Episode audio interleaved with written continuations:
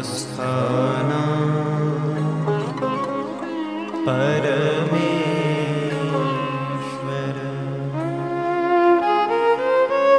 अहं कथा करिष्यामि।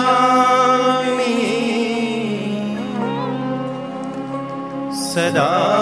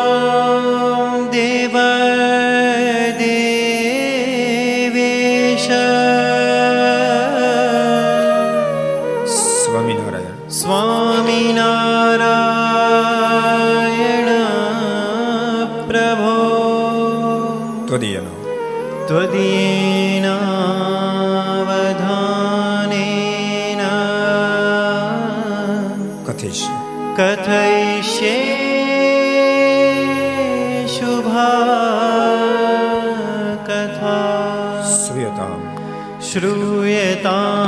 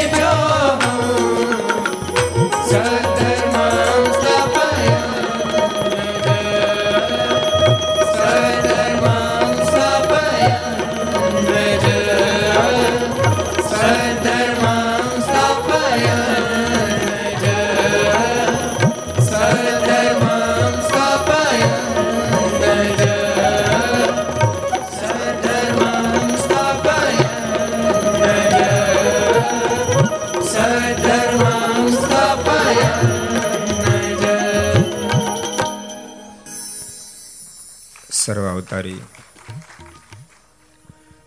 ઈષ્ટદેવ ભગવાન સ્વામિનારાયણ મહાપ્રભુની પૂર્ણ કૃપાથી, પરમ પૂજ્ય મહારાજ શ્રી એમના પૂર્ણ રાજીપાથી, અક્ષરધામનું મધ્ય ગોપીનાથ મારની ગોદમાં બેસી વિક્રમ સંત બે હજાર અઠ્યોતેર માક્ષર દશમ બુધવાર તારીખ ઓગણત્રીસ બાર બે હજાર એકવીસ મહામુક્તાત્મા અક્ષનિવાસી મણિ ફૈબા એમની પુણ્ય સ્મૃતિમાં ગુરુ સંસ્મરણ મહોત્સવ અંતર્ગત શ્રીમદ સત્સંગજીની કથા છસો ને તેત્રીસમી ખરસભા પંચમ દિવસે દ્વિતીય છત્રમાં. અથવા આપણી સભાની અંદર પ્રથમથી જ પરમ પૂજ્ય ગાદીવાળા શ્રી પણ પધારી ચૂક્યા છે. પૂજ્ય બ્રહ્મનિષ્ઠ સંતો, પાર્ષદો, આ મહોત્સવના આયોજક, પ્રયોજક, પૂજ્ય કૈલાસબેન, લક્ષ્મીબેન વગેરે સાંખ્યોગી માતાઓ, યજમાનશ્રીઓ, તમામ ભગવાનના ભક્તો આસ્થા ભજન લક્ષ channel, Kartavya channel Sardar Katha YouTube Gadhpurdham YouTube, Laksh YouTube, કરતો યુટ્યુબ, આસ્થા ભજન વગેરેના માધ્યમથી ઘેરે બેસી આ મહોત્સવને માણતા સર્વે ભક્તોને ખૂબ એથી જાય જય સ્વામિનારાયણ, જય શ્રી કૃષ્ણ, જય શ્રી રામ, જય હિન્દ, જય ભારત. કેમ છો? મોજમાં? બહુ ગરમી નથી થતી ને?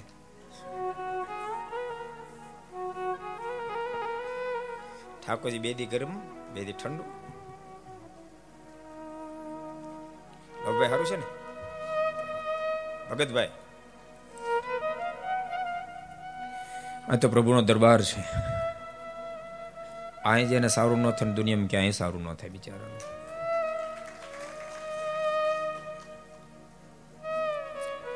એમાં આજે તો પ્રભુ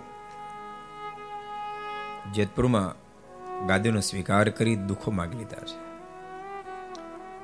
પવિત્ર ચક્ર તીર્થમાં જગન્નાથપુરીના આંગણે સુવ્રત મુનિ પ્રતાપસિંહ મહારાજાને શ્રીમદ સત્સંગજી બહુ દિવ્ય ગાથા સંભળાવી રહ્યા છે. પ્રતાપસિંહ, આ ધરતી પર પરમાત્મા પણ પધારે, મહાપુરુષો પણ પધારે, સામાન્ય જીવાત્મા પણ આવે. પણ પરમાત્મા સ્વતંત્ર થકા બ્રહ્માંડમાં પધારે છે, મહાપુરુષો પ્રભુની આજ્ઞા કરીને આવે છે. સામાન્ય જીવાત્મા કર્મને આધીન બનીને આવે. પરમાત્માને મહાપુરુષો અનંત આત્માના શ્રેય માટે જીવન વ્યતીત કરે છે. સ્વતંત્ર થકા બ્રહ્માંડમાંથી વિદાય લે છે. સામાન્ય જીવાત્મા નિજી સ્વાર્થને માટે જીવન જીવે છે કર્મને આધીન બિના લોકમાંથી વિદાય લે છે. પ્રદાવશે અનંત આત્માને પરમાત્માનું સ્વરૂપ સમજાવવા માટે ધરતી પ્રજનું આગમન છે, એવા ગુરુ રામાનંદ સ્વામીએ ભગવાન શ્રી હરિને ગાદી સુપ્રત કરી છે. ભગવાન શ્રી હરિ હવે ધર્મની ધોરાનું વહન કરવા માટે તત્પર જ્યારે થયા છે ત્યારે ગુરુ રામાનુ સ્વામી એક અદ્ભુત વિચાર ગુરુદેવ વિચારી રહ્યા છે. હવે મારા લોકમાંથી વિદાય લેવી છે. હવે જેટલો આ ધરતી પર વધારો રહો, એટલો ફાયદારૂપ નહીં, નુકસાનરૂપ સાબિત થાય છે. કારણ કે જ્યાં સુધી આ ધરતી પર હું આવીશ ત્યાં સુધી મને વળગેલો સમાજ સહજાન સ્વામીને સમજી નહીં શકે. અને જ્યાં સુધી સહજાન સ્વામીને સમજી નહીં શકે, ત્યાં સુધી જે હેતુ માટે પ્રભુના ધરતી પર આગમન છે, એ કાર્યને વેગ પ્રાપ્ત કરી અને મારું કર્તવ્ય પૂર્ણ થયું છે. હું તો આ ધરતી પર ડૂબડૂબી વગાડવા માટે આવ્યો હતો. ખેલને ભજવનાર આવી ગયા છે. હું તો પટ બાંધવા માટે આવ્યો હતો. રમનાર આવી ગયા છે. ગુરુદેવ અદ્ભુત વિચારી રહ્યા છે.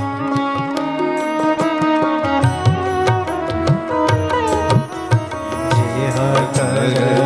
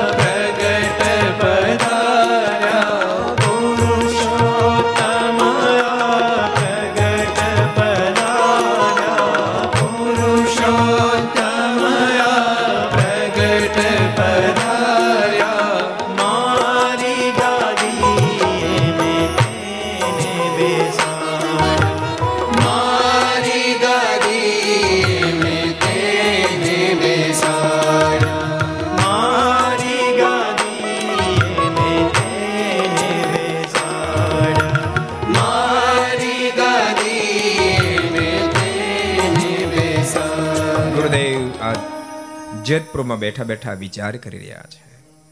જે કરવા મેં જન તન ધર્યું તે કારજ મેં પૂર્ણ કર્યું. આ ધરતી પર હું શું કામ આવ્યો હતો? ભગવાન શ્રી હરિને ઓળખાવા માટે આવ્યો તો મારું કાર્ય પૂર્ણ થયું છે. તો પટ બાંધવા માટે આવ્યો તો બંધાઈ ચૂક્યો છે. અને મારું કાર્ય પૂર્ણ થયું છે માટે હવે મારા લોકમાંથી વિદાય લેવી જોઈએ. અને ભગવાનના ભક્તો યાદ રાખજો જે કોઈ માણસને જે કામ સોંપવામાં આવે, કામને પૂર્ણ કરે, તો જ એને પૂર્ણ સંતોષની પ્રાપ્તિ થાય.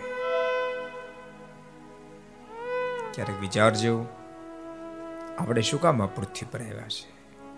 આપણું મુખ્ય કર્તવ્ય કયું છે?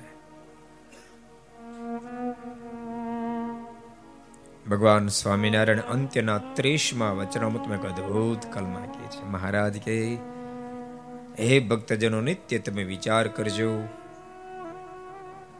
હું આ ધરતી ઉપર જે કાર્ય કરવા માટે આવ્યો છે, એમાંથી આટલું કામ કર્યું છે ને આટલું કામ કરવાનું બાકી છે. આ ઘડીએ આ ક્ષણે મરી જવાનું છે, એમાંથી આટલું કામ કર્યું છે ને આટલું કરવાનું બાકી છે. આ શરીરનો ક્યાં ભરોસો છે બાપ? ક્યાં ભરોસો છે? બહુ મોટા મોટા સંકલ્પ નહીં કરશો. જે સંકલ્પ કરો એ સંકલ્પની અંદર આત્મશ્રેયનો પેલો વિચાર કરશો. મોટા મોટા ભૂપતિઓ પણ હજારો સંકલ્પ કરતા રહ્યાનો અચિંતો આ ધરતી ઉપરથી જવાનો સમય થઈ ચૂક્યો છે. આ શરીરનો કોઈ ભરોસો નથી. એટલે તો સંત સદારે કહ્યું કે આ સાથ દેતી નહીં હે કિસી કા. સાથ દેતી નહીં હે કિસી કા.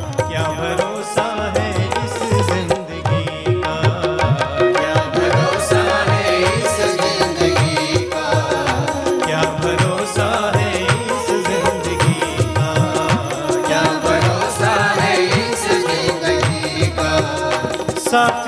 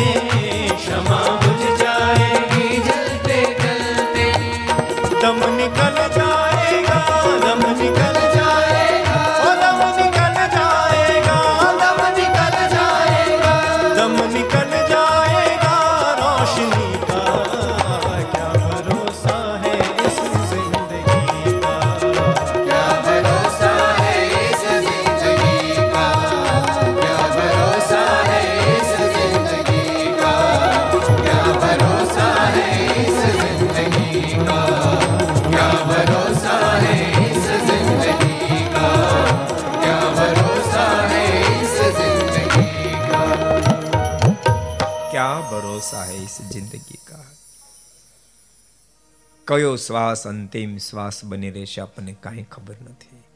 માટે ભગવાનના ભક્તો, બીજા ત્રીજા કાર્ય અધૂરા રહી જશે તો છોકરા પૂરા કરશે. બંગલો બનાવી નાખ્યો. અડધામ કલર કામ થઈ ગયું. અને આપણો વિદાય સમારંભ ગોઠવાઈ જાય.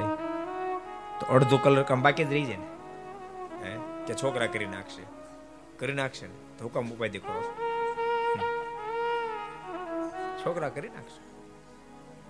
પણ મોક્ષમાં અધૂરું રહી જશે.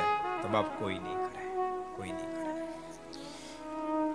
પણ તેમ છતાં ધરતી પર આવ્યા એટલે સદગુરુ ગુણાતીતા સ્વામી, એક વાત બહુ અદભુત લાગી. સ્વામી કે પેટનું કરવું, વેઠનું કરવું, સાથે ઠેઠનું કરવું. અને યાદ રાખજો, આ ત્રણમાંથી એકેમાં તમે ઉણા ઉતરો એટલે તમને હૃદયમાં અફસોસ રહેશે. પોતાના માટે કાંઈ ન કરો ને તો મનમાં એમ થશે હું કાંઈ ન કરી શક્યો હું ઘરનું ઘરે ન કરી શક્યો. હું ફોર વ્હીલ તો ન લઈ શક્યો ટુ વ્હીલે ન લઈ શક્યો. પોતા માટે કાંઈ નહીં કરો તો અફસોસ થશે. પરિવાર માટે કાંઈ નહીં કરો તો અફસોસ થશે. પણ ભૂલતા નહીં, પોતા માટે કાંઈ નહીં કરો તો અફસોસ થશે, પરિવાર માટે કાંઈ નહીં કરો તો અફસોસ થશે. પણ આત્મશ્રેય માટે કાંઈ નહીં કરો તો બાપ મહા અફસોસ થશે મહા અફસોસ થશે. માટે કરતા રહેશે.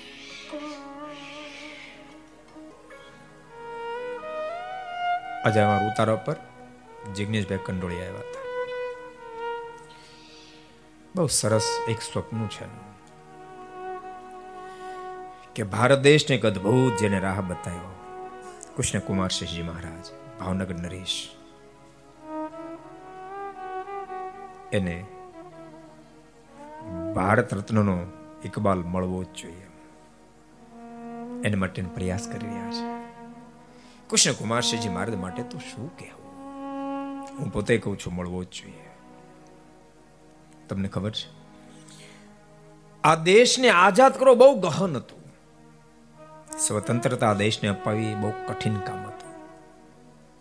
પણ સ્વતંત્ર દેશ બનાવ્યા પછી એથી એક કઠિન કામ હતું આ દેશને પ્રજાસત્તાક બનાવવો. કારણ કે હજારો રજવાડો વચ્ચે ઘેરાયેલો આ દેશ હતો. મહાત્મા ગાંધીજી, સરદાર વલ્લભભાઈ પટેલ વગેરેને દેશ આઝાદ થયા પછી મોટા મોટી ચિંતા એ હતી, આ દેશને પ્રજાસત્તા કેમ બનાવશું? ભલામણ એક ઝૂંપડામાં ત્રણ વર્ષ માણે રહ્યો હોય એ ઝૂંપડું ખાલી ન કરે. તો વંશ પરંપરામાં એ રજવાડું ચાલ્યું આવતું એ રજવાડું છોડાવવાનું, એ કેમ શક્ય બને? બહુ ચિંતાનો વિષય હતો. અને એ વખતે એ ચિંતાના વિષયમાંથી માત્ર મહાત્મા ગાંધી, સરદાર વલ્લભભાઈ પટેલને નહીં, પૂરા ભારતને જે કોઈ મુક્ત કરાયો હોય તો એ હતા કૃષ્ણકુમાર સિંહજી મહારાજ. પ્રથમ કદમ ઉઠાયું. અઢારસો પાદર ને અઢાર કરોડ રૂપિયા લઈને સીધા સરદાર વલ્લભભાઈ પટેલ મહાત્મા ગાંધીની પાસે પહોંચ્યા. હું પ્રથમ અર્પણ કરું છું મારા દેશની રયતના સુખને માટે. મહાત્મા ગાંધીજીએ પ્રશ્ન કર્યો છે. જેને ઇતિહાસો વાંચે છે ખબર હશે. મહારાણીને પૂછ્યું કૃષ્ણકુમારસિંહજી મહારાજ બહુ અદભુત બોલ્યા છે. એમના તરફથી જ મને પ્રેરણા મળી છે. અને બાપ, પ્રેરણા કેમ ન મળે? બહુ ઓછા લોકોને ખબર હશે. કૃષ્ણકુમારસિંહજી મહારાજનું સસરું ગોંડલમાં હતું. ભગવતસિંહજી મહારાજ સદગુરુ ગુણાતીતાનંદ સ્વામીના આશીર્વાદથી જેનો જન્મ થયો હતો. એના દીકરાના સગી દીકરી એટલે કે ભગવતસિંહજી મહારાજ એ કૃષ્ણકુમારસિંહ મહારાજના ગૌઢા સસરા થાય. એના દીકરા એ સગા કૃષ્ણકુમારસિંહ મહારાજના સસરા હતા. ગોંડલની દીકરી. કૃષ્ણકુમારસિંહજી મહારાજનો જ્યારે હમણાં આપણે વાત કરીએ છીએ કે માણસે પોતાનું સ્વપ્ન પૂર્ણ કરવું જોઈએ એમાંય મોક્ષનું સપનું અધૂરું ન રખાય. ક્યારેક ક્યારેક ભક્તો આપના મનમાં એમ થાય કે આ બહુ અમીર માણસ એટલે સંસારમાં ખૂટી ગયો હશે. પણ બહુ વિરક્ત બહુ વિરક્ત કૃષ્ણ કુમારસિંહજી મહારાજનો પ્રસંગ જ્યારે નીકળ્યો છે ત્યારે એક પ્રસંગ યાદ કરી લો. જ્યારે ભારત રત્નનો ઇકબાલ આપવાનો, ભારત વર્ષના અનેક યુવાનોને સંકલ્પ હશે, પણ પ્રારંભ જિગ્નેશભાઈ જ્યારે કર્યો છે ત્યારે બહુ જગ્યાએ પ્રસ્તાવના મુકાણી છે.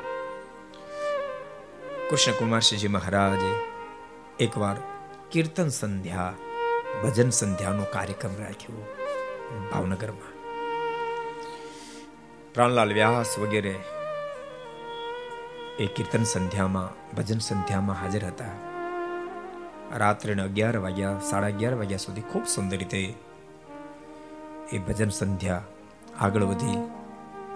બારક વાગવાનું સુમાર થયો એટલે પછી સાંજીદાઓએ પોતે એ ભજન સંધ્યાને સંકેલી. સાજ સંકેલવા જ્યારે લાગ્યા ને ત્યારે કૃષ્ણ કુમારસિંહજી મહારાજ કીધું, હજુ એકાદ ભજન સંભળાવી દો ને. પ્રાણલાલ વ્યાસજીએ કીધું કે, અમારી કીર્તન સંધ્યાનો સમય પૂરો થયો. કૃષ્ણ કુમારસિંહજી મહારાજના મુખમાં શબ્દ નીકળ્યા અમારો પૂરો થયો છે, એક કીર્તન સંભળાવી તમારો સમય પૂરો થયો તમારો પૂરો થઈ ગયો છે. પણ એક સાંભળવું, સંભળાય. પ્રાણલાલ વ્યાસે, સાંભળું તમારે? કૃષ્ણ કુમારસિંહજી મહારાજની માંગ આ કીર્તનને સંભળાવો. અને પ્રાણલાલ વ્યાસે, રાત્રિના બાર વાગ્યા પછી ફરીવાર આ કીર્તનનો પ્રારંભ કર્યો. અમે તારા નામની રે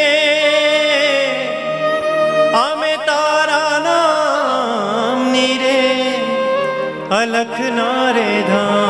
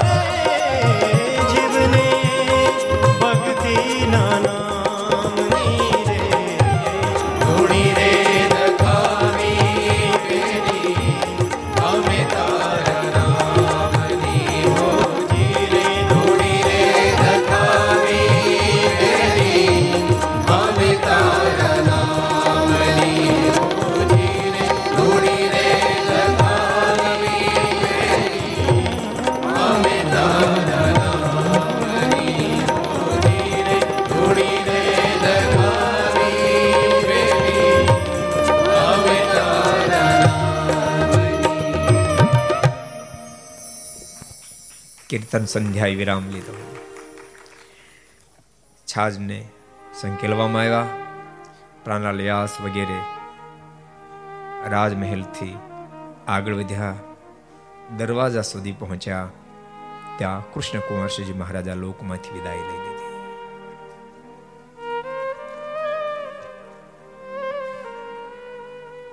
કેવું જીવન હશે? કૃષ્ણ કુમારસિંહજી મહારાજે બે ફેરી બગદાણા નિવાસી બજરંગદાસ બાપુના દર્શનની અપેક્ષા રાખેલી. સદગુરુ ગુણાતીતાન સ્વામી વાતો લખ્યું, સ્વામી કહે કેટલાને મેં દર્શન આપવા જાય છે ને કેટલાકના દર્શન કરવા જાય છે.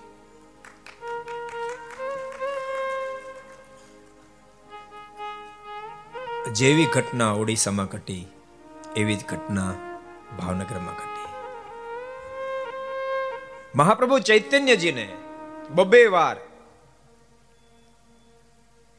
પ્રતાપ રુદ્ર ભાનુએ દર્શનની અપેક્ષા વ્યક્ત કરી, મારે આપના દર્શન કરવા છે. મહાપ્રભુ ચૈતન્યજી બોલ્યા છે, રાજવી તો વિલાસીઓ વિલાસીનું દર્શન નહીં આપવું. બબે ફીરી અપેક્ષા રાખી પણ ના કીધી. એમાં એક દાડો જગન્નાથપુરીથી મહાપ્રભુજી વૃંદાવન જતા હોય. એક સુંદર તળાવને કિનારે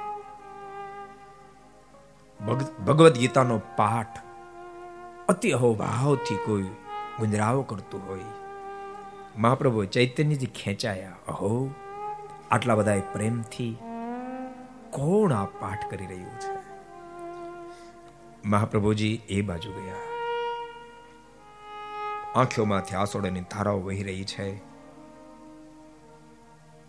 અહો ભાવથી ગીતાજીનો પાઠ થઈ રહ્યો છે. મહાપ્રભુજી ઊભા રહી ગયા.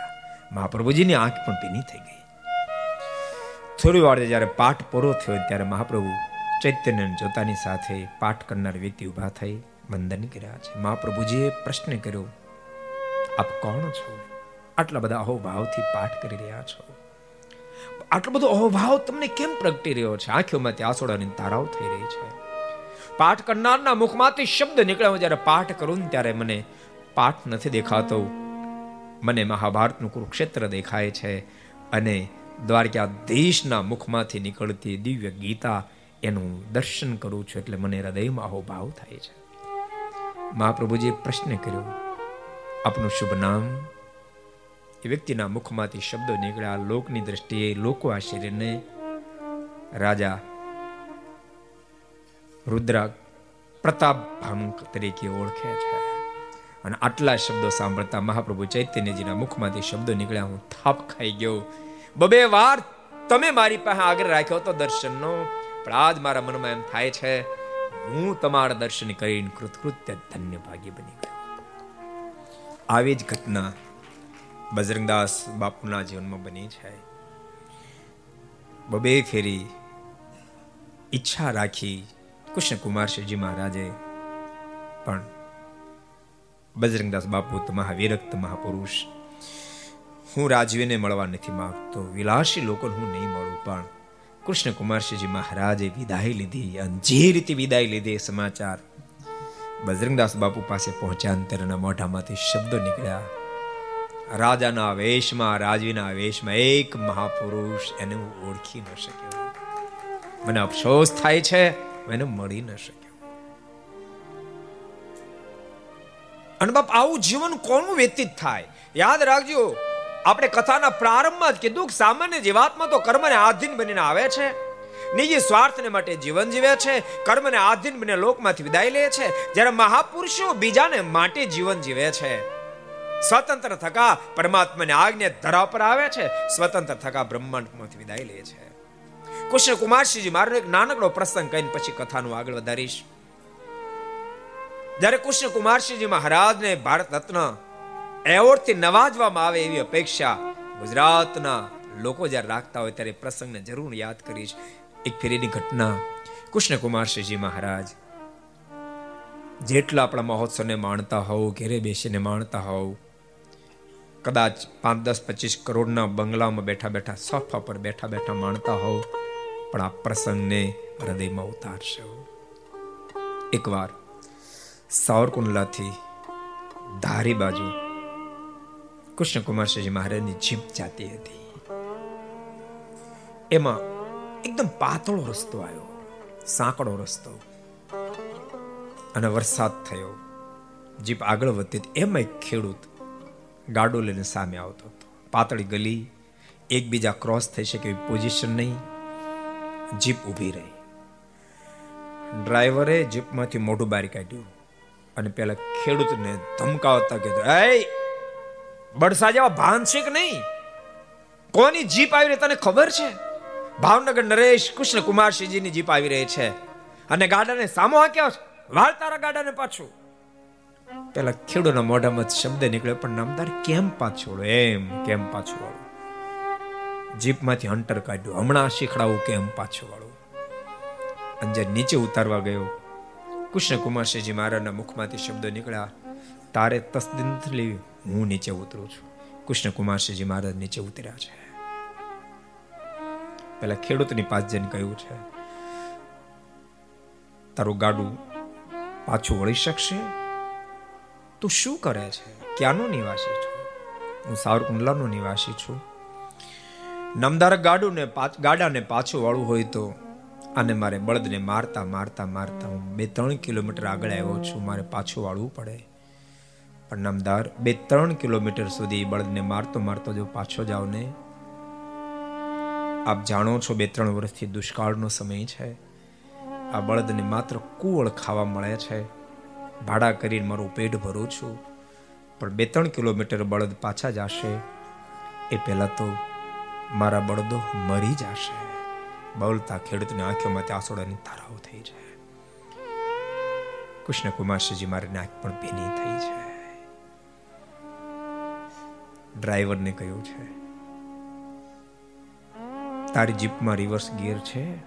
હા. વાળી પાછી. અને એ વખતે ડ્રાઈવરના મોઢામાં શબ્દ નીકળ્યા, નામદાર, આવા બળસા જેવાને ભાન કરાવવું જોઈએ કૃષ્ણ કુમારસિંહજી મહારાજના મુખમાંથી શબ્દો નીકળ્યા. ધરતીના જાયા ખેડૂને તું. બળસો કે છે? અરે ગૌ માતાનો જાયો બળદ મરી જાય, ત્યારે ગાડું પાછું વળી શકે એવી પોઝિશન છે. તો તને તારી જીભ પાછી લેતા શું વાંધો આવે છે? અને આટલા શબ્દો સાંભળતા પહેલા ખેડૂના મોઢામાં શબ્દ નીકળ્યા. હે ઠાકોર! તો ધણી આપને તો જન્મ જન્મ કૃષ્ણ કુમારસિંહજી મહારાજ જેવો ધણી આપશે. એને ભારત રત્નનો એવોર્ડ મળવો જ જોઈએ. આજ રામાનંદ સ્વામી વિચારી રહ્યા છે. મારે કરવાનું કામ પૂરું થયું છે. મારા લોકમાંથી વિદાય લેવી છે. ભગવાન શ્રી હિરણ કહ્યું છે, આપણે ફણેની ગામ જવું છે. ફણેની પધાર્યા છે.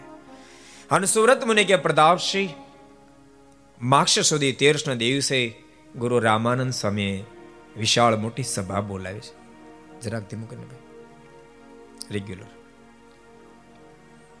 વિશાળ સભામાં ગુરુદેવના મુખમાંથી શબ્દો નીકળ્યા છે, શૃણવંતુ મામ કહા સર્વે પુરુષાયુષિસ્તથા અયમ નારાયણ મુને મમ સ્થાને નિશ્ચિતમ. મારા તમામ આશ્રિત સંતો, ભક્તો, સાંભળો, મેં મારે સ્થાને આ નારાયણ મુનિદેવ સહજાન સમને સ્થાપિત કરી દીધા છે. આ સુધી જેમ હું કહું એમ તેમ બધા કરતા હતા, પણ આજ પછી જેમાં સહજાનંદ સ્વામી કહે એમ તેમ બધા કરશો. અને સહજાન સ્વામીની આજ્ઞામાં રહેશે, મારો છે ને આજ્ઞાનું ઉલ્લંઘન કરે, મારો છે જ નહીં. ગુરુદેવના શબ્દોને સાંભળી સંતો ભક્તો વિચાર કરવા લાગ્યા, ગુરુદેવ, આમ કેમ કહી રહ્યા છે? પણ એ જ વખતે ગુરુ રામાનંદ સ્વામીના મુખમાંથી શબ્દો નીકળ્યા છે, મારે કરવાનું કામ કરી રહ્યો હોય, બાકી નથી લવ લે સુણો ઉપદેશ. આ ધરતી પર જેને માટે આવ્યો તો મારી ડ્યુટી, મારું કાર્ય પૂર્ણ થયું છે. આ લોકનું નામ તો મૃત્યુલોક છે. અહીંયા તો ચણ્યું ખળબળવાનું છે, ઉગ્યું આથમવાનું નામ, એનો નાશ છે. મોટા મોટા ગયા તન ત્યાગીને રામકૃષ્ણ આદિક અવતાર અનંત પાર.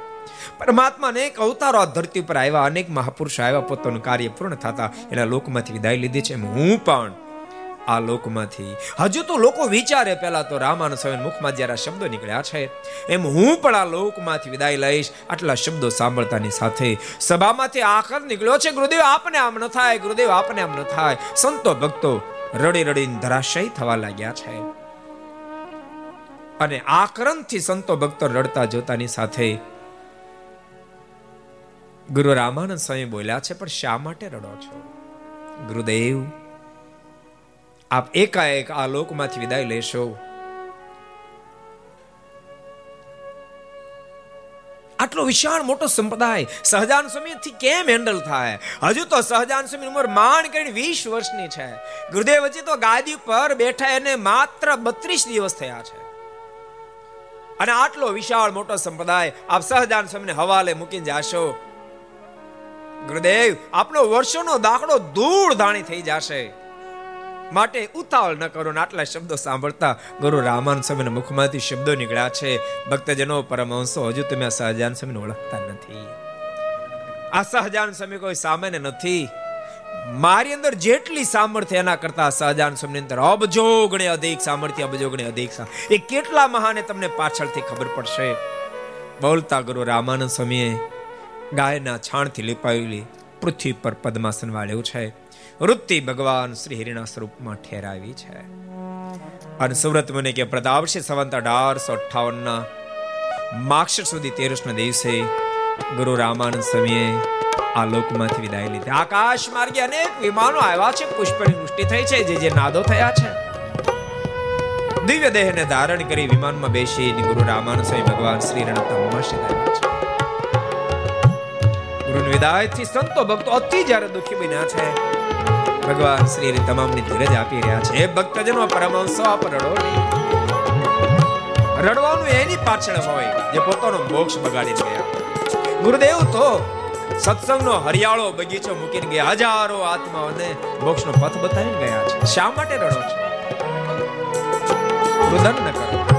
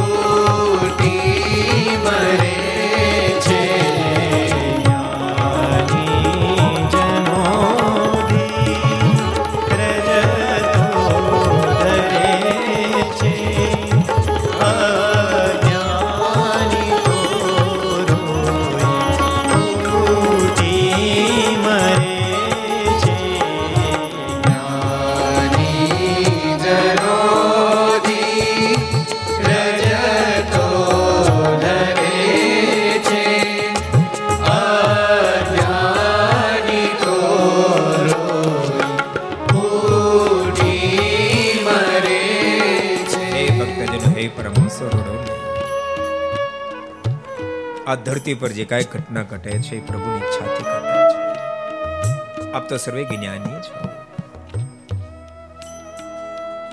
દેશકાળની અંદર ધીરજને ધારણ કરે એને જ્ઞાની કહેવામાં આવે છે. અજ્ઞાની લોકો માથા કોટી કોટી દેશકાળમાં દેહનો ત્યાગ કરતા હોય છે. આપ તો સર્વે જ્ઞાની છો, ડોડો નહીં. બધા ધીરજ આપી છે ગુરુ રામાન સ્વામીના પાંચ ભક્તિ દેહને સ્નાન કરાયું છે. આખા શરીરે ચંદન ચર્ચ્યું છે. અને ત્યારબાદ વિશાળ શમશાન યાત્રા નીકળી છે. હજારો સંતો ભક્તો જોડાયા છે. ગીતો મંગળ ગવાય છે. નગારા, ઢોલ દૂધ વાગે છે. શમશાન યાત્રા આગળ વધી છે. તમારા મનમાં કદાચ સંકલ્પ થશે, માસ્ટર. સ્વામી તમે શમશાન યાત્રાની વાત કરો છો કે લગ્નની વાત કરો છો? મંગળ ગીતો ગવાય છે. નગારા ઢોલ દુધુમીઓ વાગે છે. હા, શમશાન યાત્રાની વાત છે. લગ્ન નથી. તમને તો લગ્ન જ દેખાય ને.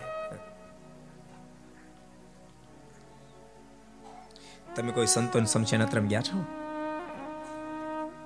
કેટલા જણા ગયા ઉચાત કરો તો? એટલે ઘણા બધા ગયા.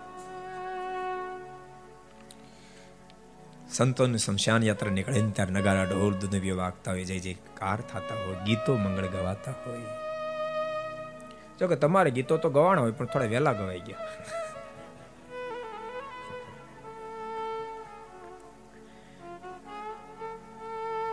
આમ તો તમે થાપ ખાઈ ગયા. પરણ્યા જવા તો એક પુરુષોત્તમ નારાયણ છે. ખોટી જગ્યાએ પરણી ગયા.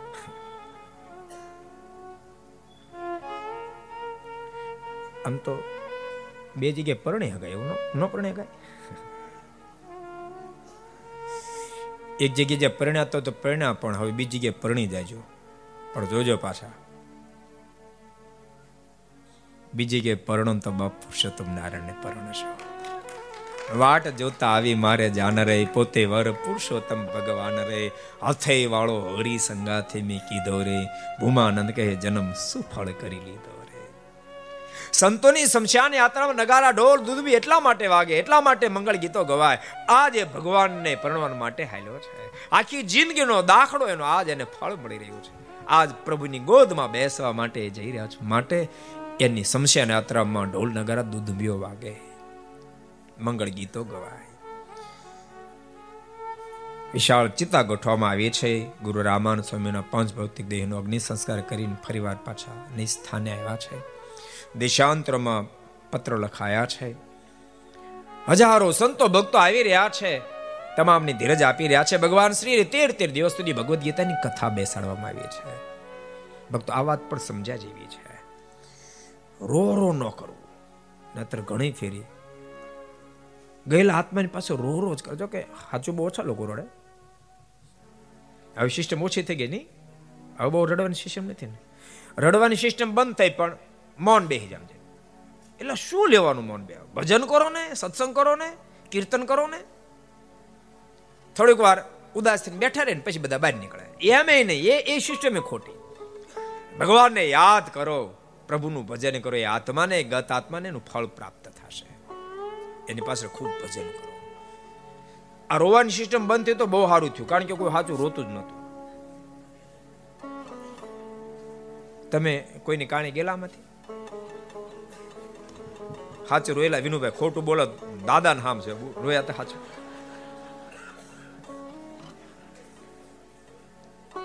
હું હતી એક જણે કાણી ગયેલો. આપણને કઈ ખબર પડે નહીં. મને ધરાહાર કીધું તાર જવું પડશે બીજું કોઈ જાય એમ નથી. મેં કીધું, મને કશી ખબર પડે નહીં. હાવ નાના ત્યારે તો મને કશી ખબર પડે નહીં. અને મને કઈ રોતા બોતા આવડે. મને કે, પણ ત્યાં રોવા ન હોય. મેં કીધું, બધા રોતા નહીં. કે તો ખાલી માથે ઓડી ઓય ઓય ઓય કરતા ભાઈ રોતા ન હોય. એટલે મને ખબર એમ. માથે ઓઢીને ઓય ઓય કરે ખાલી. અને પછી રડતા રડતા જેની ઘેરે કાણી હોય ત્યાં જાય. ખબર નહીં કોણે સિસ્ટમ સરસ સિસ્ટમ કાઢી છે. મોટરો આગળ બેહે. હવે જ્યાં ગયા એમાં મોટેરો માણસ ઊભો થાય. એના માથા પર હાથ મૂકે. હાથ એક ના માથા પર મૂક પચીસ જણા બધા સબડા પછી પાણી લોટા ભરી દે. એવું કામ લોટા ભરી દે, તમને ખબર? આ કે રોયા નથી, કોઈને ખબર ન પડે એટલે. તો બહુ સાચું કહું, પાછળ રડવાની જરૂર નથી. બાપ, એની પાછળ ભજન કરો. હું તો ત્યાં સુધી કહું, ગત આત્મા પાસે રોવાની જરૂર નથી. એમ લાગે કે આ બે ચાર દાડા જ કાઢશી, એની પાછળ રો રો નહીં કરો. એની આજુબાજુ ભજનનું વાતાવરણ એવું ખડું કરી દો. શક્ય હોય ને ડોક્ટર એમ કે બે ત્રણ દિવસ કાઢશે અને પછી તમે ઘેર લઈ આવો. હોસ્પિટલમાં ન રાખો. એને એને જે ઓરડામાં રાખો, એની ચારે બાજુ પરમાત્માની મૂર્તિઓ રાખી દો. અને એની બાજુ બેઠા બેઠા વચરામૃતનો પાઠ કરો, ભક્ત ચિંતામણનો પાઠ કરો, કીર્તનો ગાઓ. ધૂન કરો, કંટાળો તો ધૂનની સર્કિટો ચડાવી દો. એવું વાતાવરણ આખું ઊભું કરી દો. રખે ને એને કદાચ જીવન જીવવામાં ક્યાંક થાપ ખાધી છે ને? તમે સાવધાન બની જાશો તો ફેરો સુધરી જાય, બાપેનો ફેરો સુધરી જાય આજુબાજુ ભજનનું વાતાવરણ ખડું કરી દો. ન તો ગરસ્થામાં કોણ જાણે ક્યાંથી કુટીવ આવી છે? એમ લાગે કે બાપે બે ત્રણ દાડા કાઢશે એટલે એક એક સગા સંબંધીને તેડાવે. બધાને તેડાવે, બેનને તેડાવે, માસીબાને તેડાવે, ફઈબાને તેડાવે. અને પછી બાપાના કાનમાં રેડ્યું નાખે. બાપા, ફઈબા આવ્યા. બાપા બેનભાઈ હુકામ બિચારાનું મોત બગાડો હુકામ મોત બગાડો છો. હવે જેને જેની સાથે નાતો તોડવાનો છે. એની શું કામ એને યાદ અપાવો છે. એને જેની સાથે નાતો જોડવાનો છે બાપ એ પરમાત્માને યાદ અપાવો. શું કામ બિચારોનું મોત બગાડો છો. અને એમાં ક્યારેક બને માનો તમે યાદ અપાવતો એમાં કોક વડે બેન કે દીકરી કોક દુખી હોય અને મનમાં સંકલ્પ થઈ કે અરે રે મારી દીકરીને આવું દુઃખ મારી બેનને આવું દુઃખ દેહ પડી જાય ને મોક્ષ બગડી જાય. વઢાખેરનો પ્રસંગ હું ઘણી ફેરી કથામાં કહું છું. બહુ ભગવાનના સારા ભગત હતા. પણ છેલ્લી ક્ષણે દીકરી મળવા માટે આવી. છેલ્લા શ્વાસો ગણાતા હતા. વરહા ખેર પરમ એકાંતિક ભક્તરાજ હતા. પણ દીકરી સામે ઊભી રહી. વરહા ખેર ને એક સંકલ્પ થઈ ગયો. રે મારે દીકરોની મારી દીકરીની દીકરો દેહ પડી ગયો. અને સંપ્રદાય ઇતિહાસ એમ કે દીકરીને ઘેરે દીકરો બનીને જન્મ પણ બહુ સારા ભગવાનના એકાંતિક ભક્ત હતા. જ્ઞાન રહી ગયું કહો આ તો ગજબ થઈ રો રોજ કરે, ખબરે મારી દીકરી છે, ધાવે નહીં. એમાં મહાનુભાવાનંદ સ્વામી ગામમાં ગયા. એટલે એનો જમાય કહું કે બાપ કહું? બે સંબંધ નથી? રાહ ખેર ને તીડી સ્વામી પાસે લાવ્યા. સ્વામીને કહે, સ્વામી, આ દીકરો જન્મ્યો તેથી રો રોજ કરે છે ને, એની માને ધાવતો નથી. સ્વામી સામું જોયું. સ્વામીના મોઢામાં શબ્દ નીકળ્યા, કા? આવું પડ્યું ને? એટલે જમાઈ કીધું, સ્વામી, આપે શું કીધું? સ્વામી ક્યાં તો ઓળખશો? તો ઓળખું નહીં. સ્વામી કે, કોણ છે? મારો દીકરો. સ્વામી કે, તારો દીકરો નહીં, તારો હા હરો છે. અને છેવટે સ્વામી વર્તમાન ધારણ કરાવી અને પાછો ધામમાં મોકલ્યા. એમ સંપ્રદાયનો ઇતિહાસ કહે છે. એટલે ભક્તો, છેલ્લી ક્ષણ, અતિ મહત્વની ક્ષણો છે. અતિ મહત્વની ક્ષણ છે. છેલ્લી ક્ષણે તમે સાવધાન બની જાઓ. તમે ન બની શકો. તો યાદ રાખજો, આપણે જતી વખતે આપણે અનુસંધાન હોય પણ સગા સંબંધી સાવધાન બની જાય તો પણ આપણો મોક્ષને સુધારી નાખે. આજ ભગવાન શ્રી હરિએ તેર તેર દિવસ સુધી ભગવદ્ ગીતાની કથા બેસાડી છે. અંતિમ સમય બહુ મહત્વની ચીજ છે. આપણા ગઢપુરનો પ્રસંગ જોઈએ. અત્યારે અક્ષની વર્ષી મહામુક્તાત્મા મણિફૈબાની સ્મૃતિમાં જ્યારે કથા ચાલી રહી છે ત્યારે. એમનું જે આસન છે, કૈલાસબેન, લક્ષ્મીબેન જે રહે છે, એ હીરજી સુથા, હીરજી ઠક્કરનું ઘર હતું. હીરજી ઠક્કરની માનો પ્રસંગ લઈએ આપણે. ખોજા જ્ઞાતિના હતા મારા સાથે અતિશય સ્નેહ. પણ મૃત્યુ સમયે એને એક સંકલ્પ રહી ગયો. કે મહારાજને હું થાળ કરીને જમાડી ન શકી. પ્રણામ એ સર્જાણું. એ પાંચો બેન ઘેરે જન્મા પાંચ એક વર્ષની ઉંમર થઈ.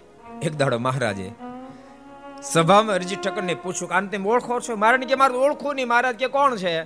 તો બંધ દીકરી. મહારાજ કે, પાંચો બંધ દીકરી તારી માં છે અમને થાળ કરીને જમાડવાનો સંકલ્પ રહી ગયો હતો જેથી કરીને ફરીને જન્મ થયો છે. પાંચબાને કીધું રસોઈ શીખડાવી દો એક ફેર મારો થાળ કરી લે ને પછી ધામમાં પોગી જાય. ભક્તો, પરમાત્માને જમાડવા રૂપી સંકલ્પ શુભ રહી જાય, તોય જો જન્મ ધારણ કરવો પડે. તો આપણે બેનમાં રહી જાય ફૈબામાં રહી જાય માસીબામાં રહી જાય બુકાડ નો કાઢ નાખે. માટે કહું છું, અંતકાળ જ્યારે નિકટમાં આવે ને ત્યારે ભક્તો લેશ માત્ર ભૂલ નહીં કરશો. હા, તમને ઈચ્છા છે કે બાપા છે કે માં છે, તો હું દર્શન કરી લઉં. તમે દર્શન કરી લેજો. પણ એને યાદ નહીં અપાવતા. કદાચ માનો કે નાની ઉંમર છે જવાનું થાય ને ચિંતિત હોય, દીકરાનું શું થશે ઘરવાળાનું શું થશે, તો એને કહી દેજો, તું હવે આની ચિંતા ન કર, તું માત્ર તારી ચિંતા કર. આ બધાની વ્યવસ્થા અમે કરી દઈશું.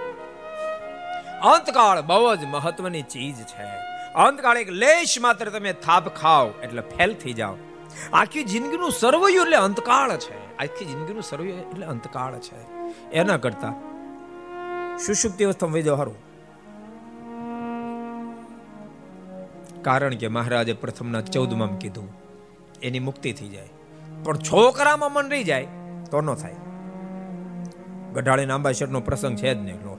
અહીં ક્યાં દૂર છે? કેવા આંબાશેઠ હતા? ખરેખર ભગવાનના ભગત હતા ને. રોજ ત્યાંથી ચાલતા પાંચ વાગ્યામાં દાંતણે પોકાડતા બોલો આટલા મહાન ભક્ત હતા, પણ મૃત્યુ સમયે મારા તેડવા માટે આવ્યા. અને દેહ છૂટ્યો, વિમાનમાં બેઠા, એક સંકલ્પ થયો. અરે રે, રોજ તો લાલાનો લાલ્યો મારી ગોદમાં બેસી અને માખણને રોટલો ખાતો, હવે એને કોણ ખવડાવશે? મારા વિમાનમાં કાઢી નાખ્યા બાર. આ બા શેઠને. હજી છાટડી બાંધતા હતા. શેઠ પાછા આવ્યા. એટલે શેઠ જીવતા થયા, શેઠ જીવતા શેઠ જીવતા થયા. આંબા શેઠ ને ખબર કામ જીવતા થયા? સાંજે ફરીને જ્યારે જમવા બેઠા ને ત્યારે બાજરાનો રોટલો આવ્યો, ઉપર માખણનો લોંદો, પણ પેલો લાલાનો લાલ્યો આવ્યો. ખોળામાં બેઠો. આંબા શેઠે ધીમે કરીને ચિરોટો ભરી. ઓલો રાડ્યું નાખતો નાખતો ભાગ્યો. એને માં ફરી વાર મોકલ્યો. જાપ દાદા પાસે જા દાદા પાસે. દાદા હાથ લઈ ફળફળતી કઢીને બોલ્યો, વળી રાડ્યું નાખતો ભાગ્યો પછી એની માં એમ કે, જા દાદા પાસે, ત્યાં છોકરો રાડે રાડ નાખે. પછી છોકરા દાદામાં ત્યાં તૂટી ગયું ને, દાદાને છોકરામાં તૂટી ગયું ને, પછી આંબા શેઠ દેહ મૂકીને મારને ધામમાં ગયા માટે સાવધાન રહેજો. આ દાદા બધાને કહું છું, લાલાના લાલ્યામાં માપે રાખ, એમાં ખબર પડે ને તમને? માપે રાખજો. બહુ નહીં. થોડું થોડું રાખવું. હાવ નો રાખે હાલે નહીં પછી. સમજીને રાખવું આ જોજો, હું કઈ ચીટકા ભરતા નહીં શીખડાવતો. નદર ક્યાંય કથામાં જવાતો સ્વામી, કેવી વાતો કરતા હતા? કઢી માથ બોળોના હું એવું નથી કહેતો. હું એવું કહું છું છેલ્લે કઢી માથ બોળાવો પડે, એવું નહીં રહેવા દેતો, એટલું તમને કહું છું. અર્જણભાઈ સાંભળો છો ને? તો સારું ગણેશભાઈ, હા, બધાને કેવું પડે ને? પ્રાગજીભાઈ સાવધાન, ખૂબ સાવધાન. સુરત મુનિ કે પ્રદાવશી તેર તેર દિવસ સુધી ભગવદ ગીતાની કથા બેસાડવામાં આવી છે. આપણને પાઠ ભણાવ્યો છે એક આવી રીતે તમે કરજો. બાકી એને શું કરવાનું? રામાનંદ સ્વામી પાસે કઈ ભગવદ ગીતાની કથા બેસાડે તો મુક્ત થયું હતું? એ તો અનંતને મુક્ત કરીને ગયા હતા. પણ આપણને શીખડાયું કે આ શ્રી રસ્તો છે, આ રસ્તે ચાલજો. આ રસ્તે તમે ચાલશો તો નિશ્ચય તમારી મુક્તિ થશે. અને યાદ રાખો રખે ને કદાચ થોડી ઘણી મિસ્ટેક રહી ગઈ છે તો મિસ્ટેક સુધરી જશે ને પરમાત્માના ધામ સુધી પહોંચી જશે. આત્માનો અંતકાળ હશે ને તમે એને પ્રભુની સ્મૃતિ કરાવશો અને ભગવાનની સ્મૃતિ તાજી થશે તો બાપ એને ભગવાન તેડવા માટે આવશે. અને ભૂલતા નહીં જીવનું સર્વયુ તો જ મળ્યું કહેવાય. અંતકાળ આવે ને ભગવાનને ભગવાનના સંતો ભક્તો તેડવા માટે સર્વયું મળ્યું. અંતકાળ આવે. દુનિયા આપણને કદાચ બ્રહ્મરૂપ કે બ્રહ્મ સ્વરૂપ કહેતા હોય, પણ અંતકાળે ભગવાનને ભગવાનના સંતો ભક્તો તેડવા ન આવ્યો તો આપણું શરીર વિખાઈ ગયું. અંતકાળ ભગવાનના ભક્તનો કેવો દિવ્ય હોય હેલેજ મારના શબ્દો છે. આવે અંત સમો સુભક્ત જનને. સંતો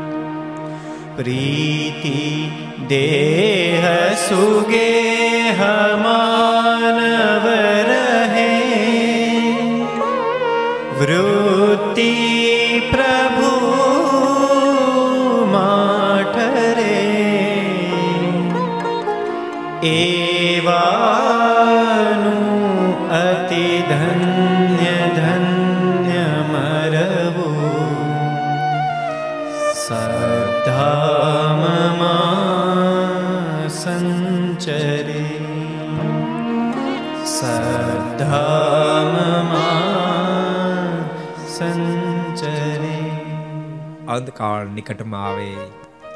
આપણે પરમાત્માની સ્મૃતિ થતી હોય. છેલ્લા શ્વાસો ગણાતા હોય સ્વયં ઠાકોરજી અનેક સંતોની સાથે તેડવા માટે આવે. તેડવા આવેલા એ મુક્ત આત્માઓ મંગળ ગીતો ગાતા હોય. અને દેહ છૂટતો હોય, દેહને મૂકીને ભગવાનના ધામમાં સીધાવે. એવાનું અતિ ધન્ય ધન્ય ધન્ય મરું સદ્ધામમાં સંચરે એ પછી કદાચ મોટા મહેલમાં બેઠો હોય અને મોટા મહેલમાં દેહ છેડે તોય ભલે અને ઝૂંપડામાં દેહ છેડે તોય ભલે. અને યાદ રાખજો, મોટા મહેલમાં સૂતો હોય, આખી દુનિયાના મોટા મોટા ડોક્ટરો સામે હાજર હોય, બસો પાંચસો તો ફરવી ગાડીઓ, આપણી ખબર લેવા આવી ગઈ હોય. પણ અંતકાળે મન ભગવાનમાં નથી. પરિવારની ચિંતા થાય છે, ધંધા બિઝનેસની ચિંતા થાય છે. કોઈક વિષયમાં મન રહી ગયું છે. અને દેહમાંથી આત્મા અલગ થાય તો વિહલ્લાજમાં લખે. આવે અંત સમે ઉદાસ કરવા. સ્વાર્થી સગા સૌ મળી. પાડે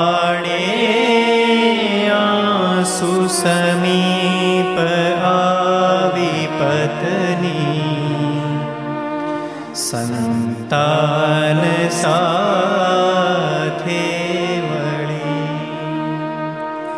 તે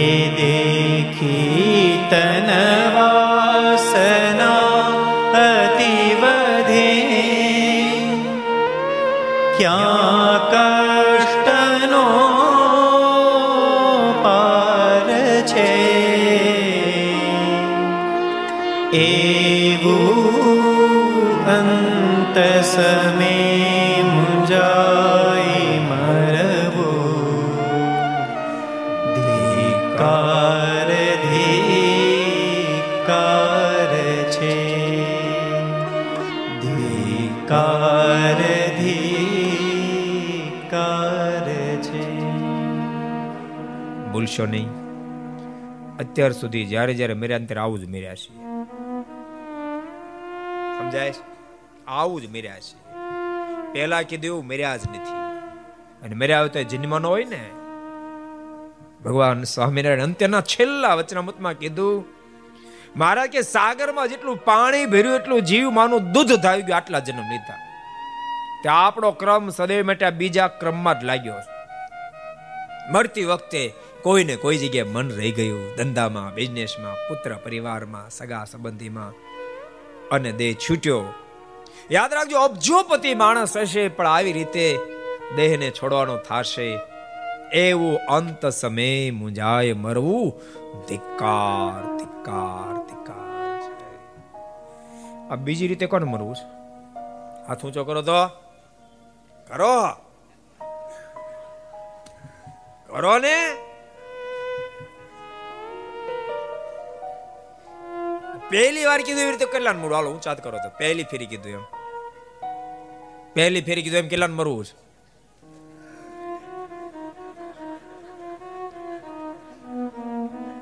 એવા નું અતિ ધન્ય ધન્ય ધન્ય મરવું સદ્ધામમાં સન એવું કેટલા આપણે એમ જ મરવું. તમારે કેટલા મરવું? હાલો, આવું આગળ પાસે જતો કોકુ મળ્યા આંગણી છે કરવા. અનિભાઈ તમારે એમ નથી મરવું? વાસનારે મરવું છે? તો હાથ ઓછો કરો ને. એ પ્રાગજીભાઈ મારા તેડવા નથી જવું. હાથે ઊંચા હાથ કરો ને. આ બધા ઘેરે બેઠા હોય. સમજો આપણે લાગે આ બેઠા છે. તારે. આપણા તો ગળા બેહારી દીધા આમાં કાંઈ ફેરફાર નથી બોલો.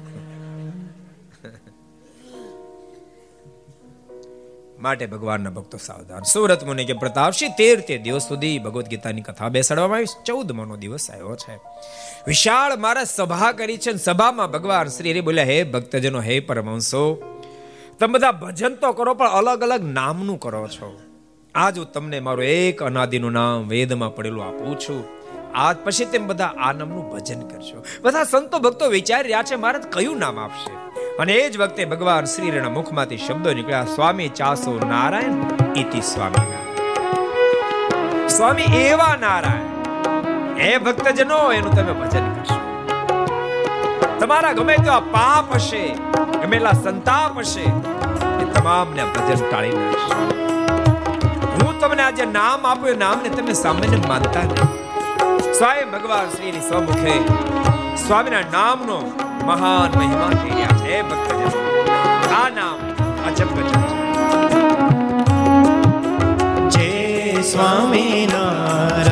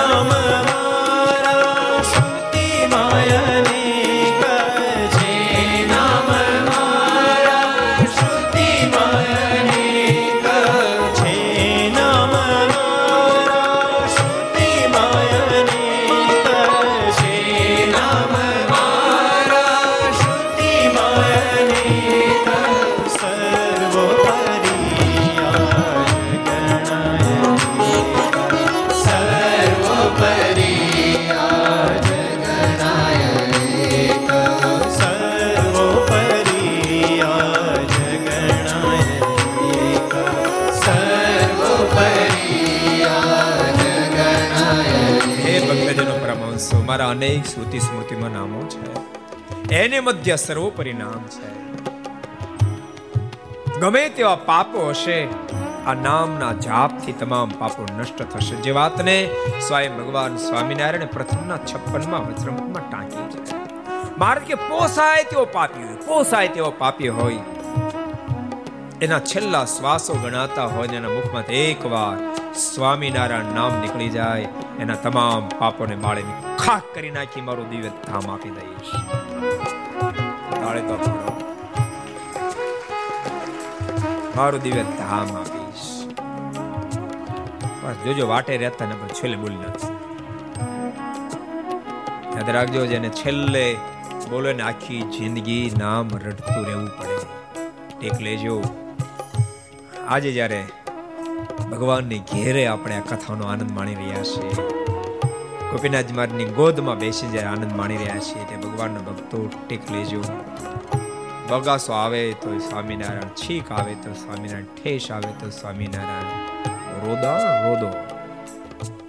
ગાડી બેઠા હોય તો એ સ્વામિનારાયણ બોલજો આ નાના રોદામાં જે સ્વામિનારાયણ બોલશે ને એક દાડો મોટો રોદો તો આવવાનો છે.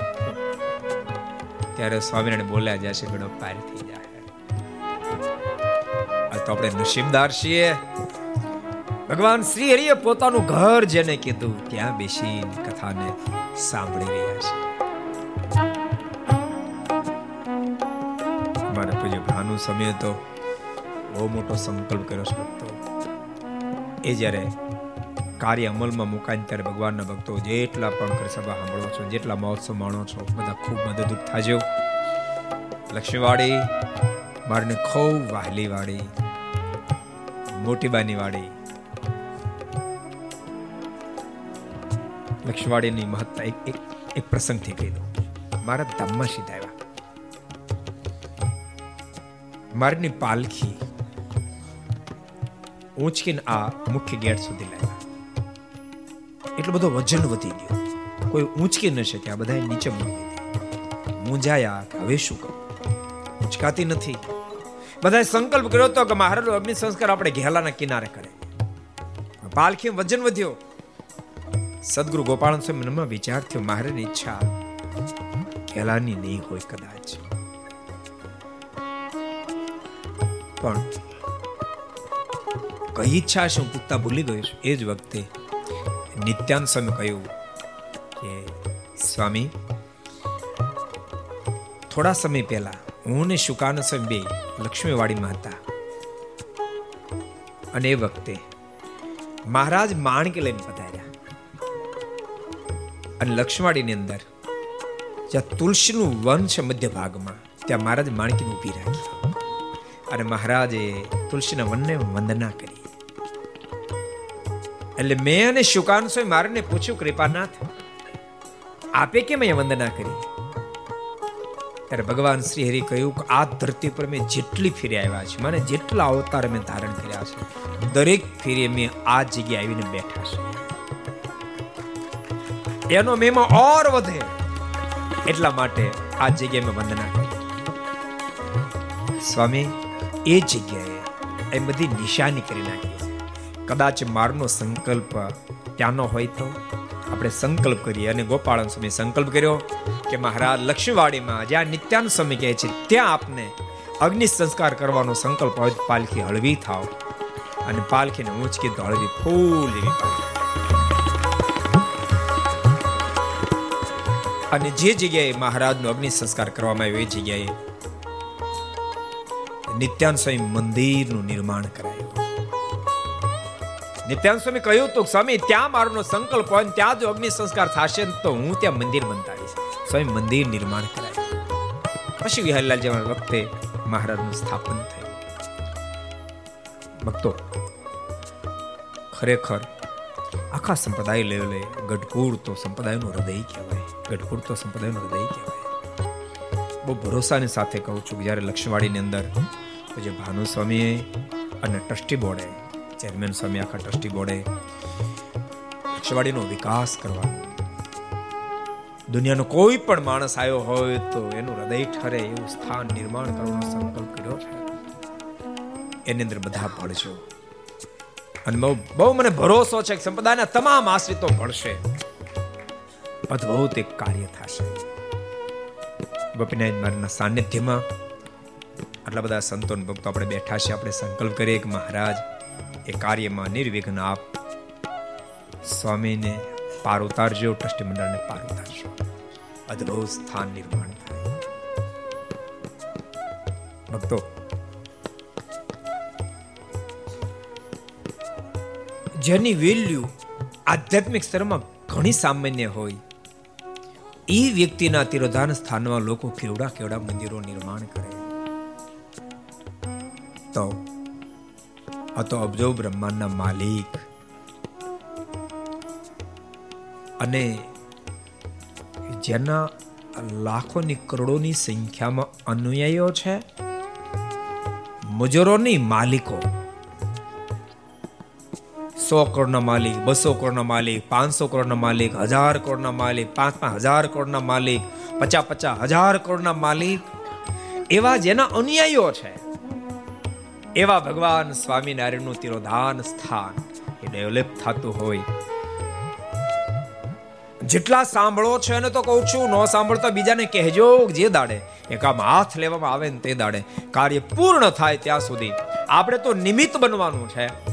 બાકી ભગવાન સ્વામિનારાયણમાં ઘટવા નહીં દે, પણ આપણે નિમિત્ત બનશો બધાય નિમિત્ત બનશો નક્કી સંકલ્પ કરજો જે દાડે નિર્માણ થાય તે દાડે હું મારી શક્તિ જેટલું જરૂર એમાં યોગદાન કરીશ.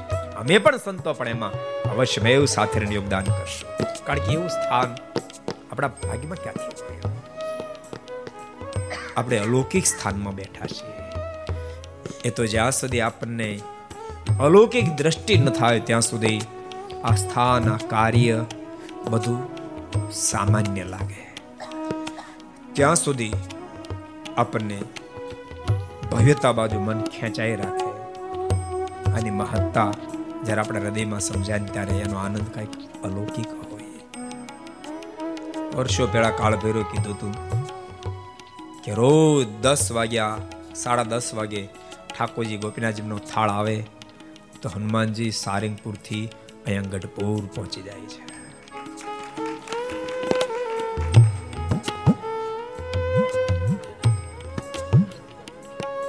અને એની સાબિતી છે ને જે સ્વામી કહે છે, ગમે તેટલા ભૂતો ધૂણતા હોય, પણ જેમ ફ્યુજ ઉડે અને બધી લાઇટો સ્ટોપ થઈ જાય સાડા દસ વાગે હનુમાનજી સારંગપુરથી ગઢપુર અને બધા જ ભૂતો સ્ટોપ થઈ જાય, ધૂણવાનું સ્ટોપ થઈ જાય. એવું સ્થાન છે? આ સ્થાન કોઈ સામાન્ય સ્થાન નથી, બાપ. આપણને ક્યારેક આપણી મહત્તા ન હોય. એ વખતે આજથી વર્ષો પહેલા, પાંત્રીસ ચાલીસ વર્ષ પહેલા કાળ ભૈરવ પણ બોલ્યા હતા કે મારી જે સામર્થ્ય છે, આટલી બધી, એની પાછળ ભગવાન સ્વામિનારાયણ કારણભૂત છે, એમ કે એને પ્રસંગ કીધો હતો, જે આપણા શાસ્ત્રમાં લખેલો છે. એ ધૂળનાર તો પરોક્ષના કોઈ સંન્યાસી હતા. એના પણ મારીને બોલતો હતો કાળ ભૈરવ એક વાર બધી મૂર્તિઓ વેચવા માટે નીકળી હરિલાલ મૃતમાં પ્રસંગ લખ્યો છે. અને મૂર્તિઓ ભગવાન સ્વામિનારાયણ બોલાવી, એ મંગાવી, અમુક લીધી. પણ એમાં મારી મૂર્તિ પણ હતી. ત્યારે ભગવાન સ્વામિનારાયણ મારી સામે સોટી સિંધીને એમ કીધું, આ મૂર્તિ આપણે ન ચાલે. અને ભગવાન સ્વામિનારાયણ મારી સામે સૂટી સિંધીન ત્યારથી મારો પાવર અનેક ગણો વધી ગયો છે. હું કમનસીબ સ્પર્શ ન કર્યો, સ્પર્શ કર્યો તો મારો બેડો પાર થઈ જાતે. અને એ જ મૂર્તિને પાલીતાણી અંદર સ્થાપવામાં આવી એ જ કાળભૈરવની મૂર્તિ જેની સામે ભગવાન સ્વામિનારાયણે સોટી સિંધી એ મૂર્તિને પાલીતાણમાં સ્થાપવામાં આવી છે. અને પાલીતાણમ એ મૂર્તિને આજે પણ ભક્તો મગજનો સ્થળ થાય છે. કોઈ અપક્ષ વસ્તુ ધરાવવામાં નથી આવતી. અને એક દિવસ, વર્ષમાં એક વાર એ કાળ ભૈરવને મહારાજના, ઘનશ્યામ મહારાજના જેવા જ વાઘા પણ ધારણ કરવામાં આવે છે. આપણને ક્યારેક આપણી જ ખબર નથી હોતી. આપણે એટલા બધા દૂર હોઈ જાય, એટલા બધા દૂર હોઈ જાય, નજીકનું આપણને દેખાતું નથી. આપણી અદ્ભુત ધરોહર છે એના કેફમાં રહેજો એની મસ્તીમાં રહેજો એના મોજમાં રહેજો એ મારી તમને ભલામણ છે. આ સ્વયં ભગવાન સ્વામિનારાયણ સ્વમુખે અદ્ભુત મહિમા પોતાના નામનો કહી રહ્યા છે. હે ભગવાન નામ કોઈ સામાન્ય નથી ભગવાન શ્રીને બોલ્યા છે. આ મંત્રથી તો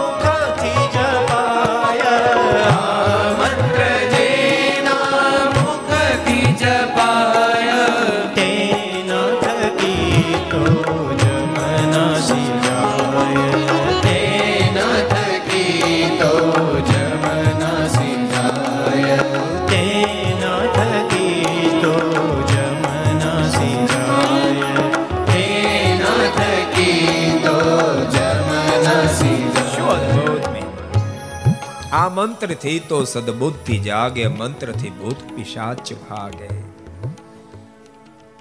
આ મંત્રનો શું મહિમા? સ્વામિનારાયણ નામનો શું મહિમા? એક અદ્ભુત પ્રસંગ તમને સંભળાવો. ભગવાન સ્વામિનારાયણે ખીમજી સુથારને સુરત કંઠી બનાવવા માટે મોકલ્યા. ભાવનગરથી જહાજમાં બેઠા. પણ જે જહાજમાં બેઠા, એ જહાજમાં એક તાંત્રિક બેઠો. ખીમજી ભગત? ભારે ભજની ભગવાનના ભગત. સ્વામિનારાયણ સ્વામિનારાયણ નામનું ભજન કરે પહેલા ગમે નહીં. પૂછી લીધું, કઈ બાદ જાવ તો સુરત. ક્યાં ઉતરવાના? ફલાણી ધર્મશાળામાં. આ તાંત્રિકે નક્કી કર્યું, આનું કાળ શું કાઢી નાખો તાંત્રિક એ જ ધર્મશાળામાં ભગત તો સાંજે નિયમ, ચેષ્ટા વગેરે બોલી અને સાડા નવ, દસ વાગે પહોંચી ગયા. ભગત ઊંઘ્યા ને પછી ઓલો જાગ્યો. જાગી અડદ મંત્રા, સંપ્રદાયનો પ્રસિદ્ધ પ્રસંગ. અડદ મંત્રી અને ભગતના પર ખૂબ નાખ્યા, પાંચસો ગ્રામ જેટલા અડદ નાખ્યા. પછી પોતે સુઈ ગયો પોતાનો ઉતારી દે. ભગતો વહેલા ચાર વાગ્યે જાગ્યા, સ્વામિનારાયણ સ્વામિનારાયણ સ્વામિનારાયણ કરતા. ઓલા તાંત્રિક મનમાં એમ કે પતી ગયા છે, પણ ભગત તો જાગ્યા. જાગીને જોયું તો ચારે બધું અડદ પડ્યા હતા. ભગતને આનંદ થયો. ઓહો, શું મારા મારા દયાળુ? સાંજે સૂતો ત્યાં લગારે ચિંતા થતી તો અજાણું શહેર છે સીધા પણ કે વ્યવસ્થા નથી. કેમનું કરશું? મારા મારા સીધું મોકલી દીધું. અડધને ભેગા કરી પોટલી વાળીને બાદ મૂકી દીધા. નાય ધોન પૂજા પાઠ કરી અને ક્યાંકથી પાટીઓ બાટીઓ ગોત્યો. અડધને રાંધ્યા. અને પછી ઠાકોરને ધરાવીને ભગત મેળા જમવા. અડધા અડધ ભગત જમી ગયા. અને પેલો તાંત્રિક જાગ્યો. મનમાં થયું શું કરે છે? ભગત પત્યો કર્યો. આ વિચાર કરી અને બારીથી ડોક્યું કાઢ્યું. ભગત તો જમતા હતા. અમારો જીવ તો ને ખાય છે? શું ખાય છે? બાવણે તંદર આવ્યા. એ ભગત, શું ખાશો જો ને મારા ભગવાને બહુ મોટી કૃપા કરીને સીધા પાણી વ્યવસ્થા કરી દીધી. અડદ મોકલી દે એ ખાવું છું. ઓલાનું તો મગજ હલી ગયો. ઓહો. એક મારા અડદનો દાણો કોઈને ટચ થતા ખોપરું ફાડી નાખે. એની જગ્યાએ આ શાક કરીને ખાઈ ગયો ને ખાઈ નો થયું. ભગો ભાઈ કર્યા દંડો ભગત તું ભગતે સાચો સ્વામિનારાયણ ભગવાને સાચો. હવે મને તો એની પાસે દર્શન કરવા લઈ જા. ભગત કે, મારે તો અહીંયા કામ છે, કંઠ્યું કરવા આવ્યો, હાલી મળ્યો છે. નહીં, તું લઈ જા મને. ધરાહાર ધરાહાર ખબર પડે? ખીમજી ભગત લઈને તાંત્રિક ગઢપુર આવ્યો દાદાના દરબારમાં, અહીંયા દાદાના દરબારમાં. મહારાજ, એ લીલુડા લીમતરુ નીચે સભા ભરીને બેઠા ધોખો ભરકે દંડ કરી આંખોમાંથી આંસુડાની ધારાઓ જાય. હે કૃપાનાથ, મારા ગુનાને માફ કરો, મારા ગુનાને માફ કરો. મને તમારો શરણાગત બનાવો, મને તમારો શરણાગત બનાવો. માલિક, મને તમારો સાધુ કરો. ભગવાન સ્વામિનારાયણ કે તાંત્રિક તેવડે મારા સાધુ હતા છે નો ચાલતું. કૃપાનાથ, મારા ગુનાને માફ કરો. આપ મને તમારો સાધુ બનાવો.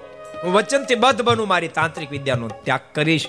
અને તાંત્રિક વિદ્યાનો ત્યાગ કર્યો. ભગવાન સ્વામિનારાયણ ભાગવતી દીક્ષા આપી, સાધુ કર્યા, નામ પાડ્યું શૂન્ય તીતાનંદ કેમ ટાટ બહુ ભાઈ? તાળી પાડતા નથી. આ લોકોને છે ટેક્સ નો બહુ ભાઈ છે.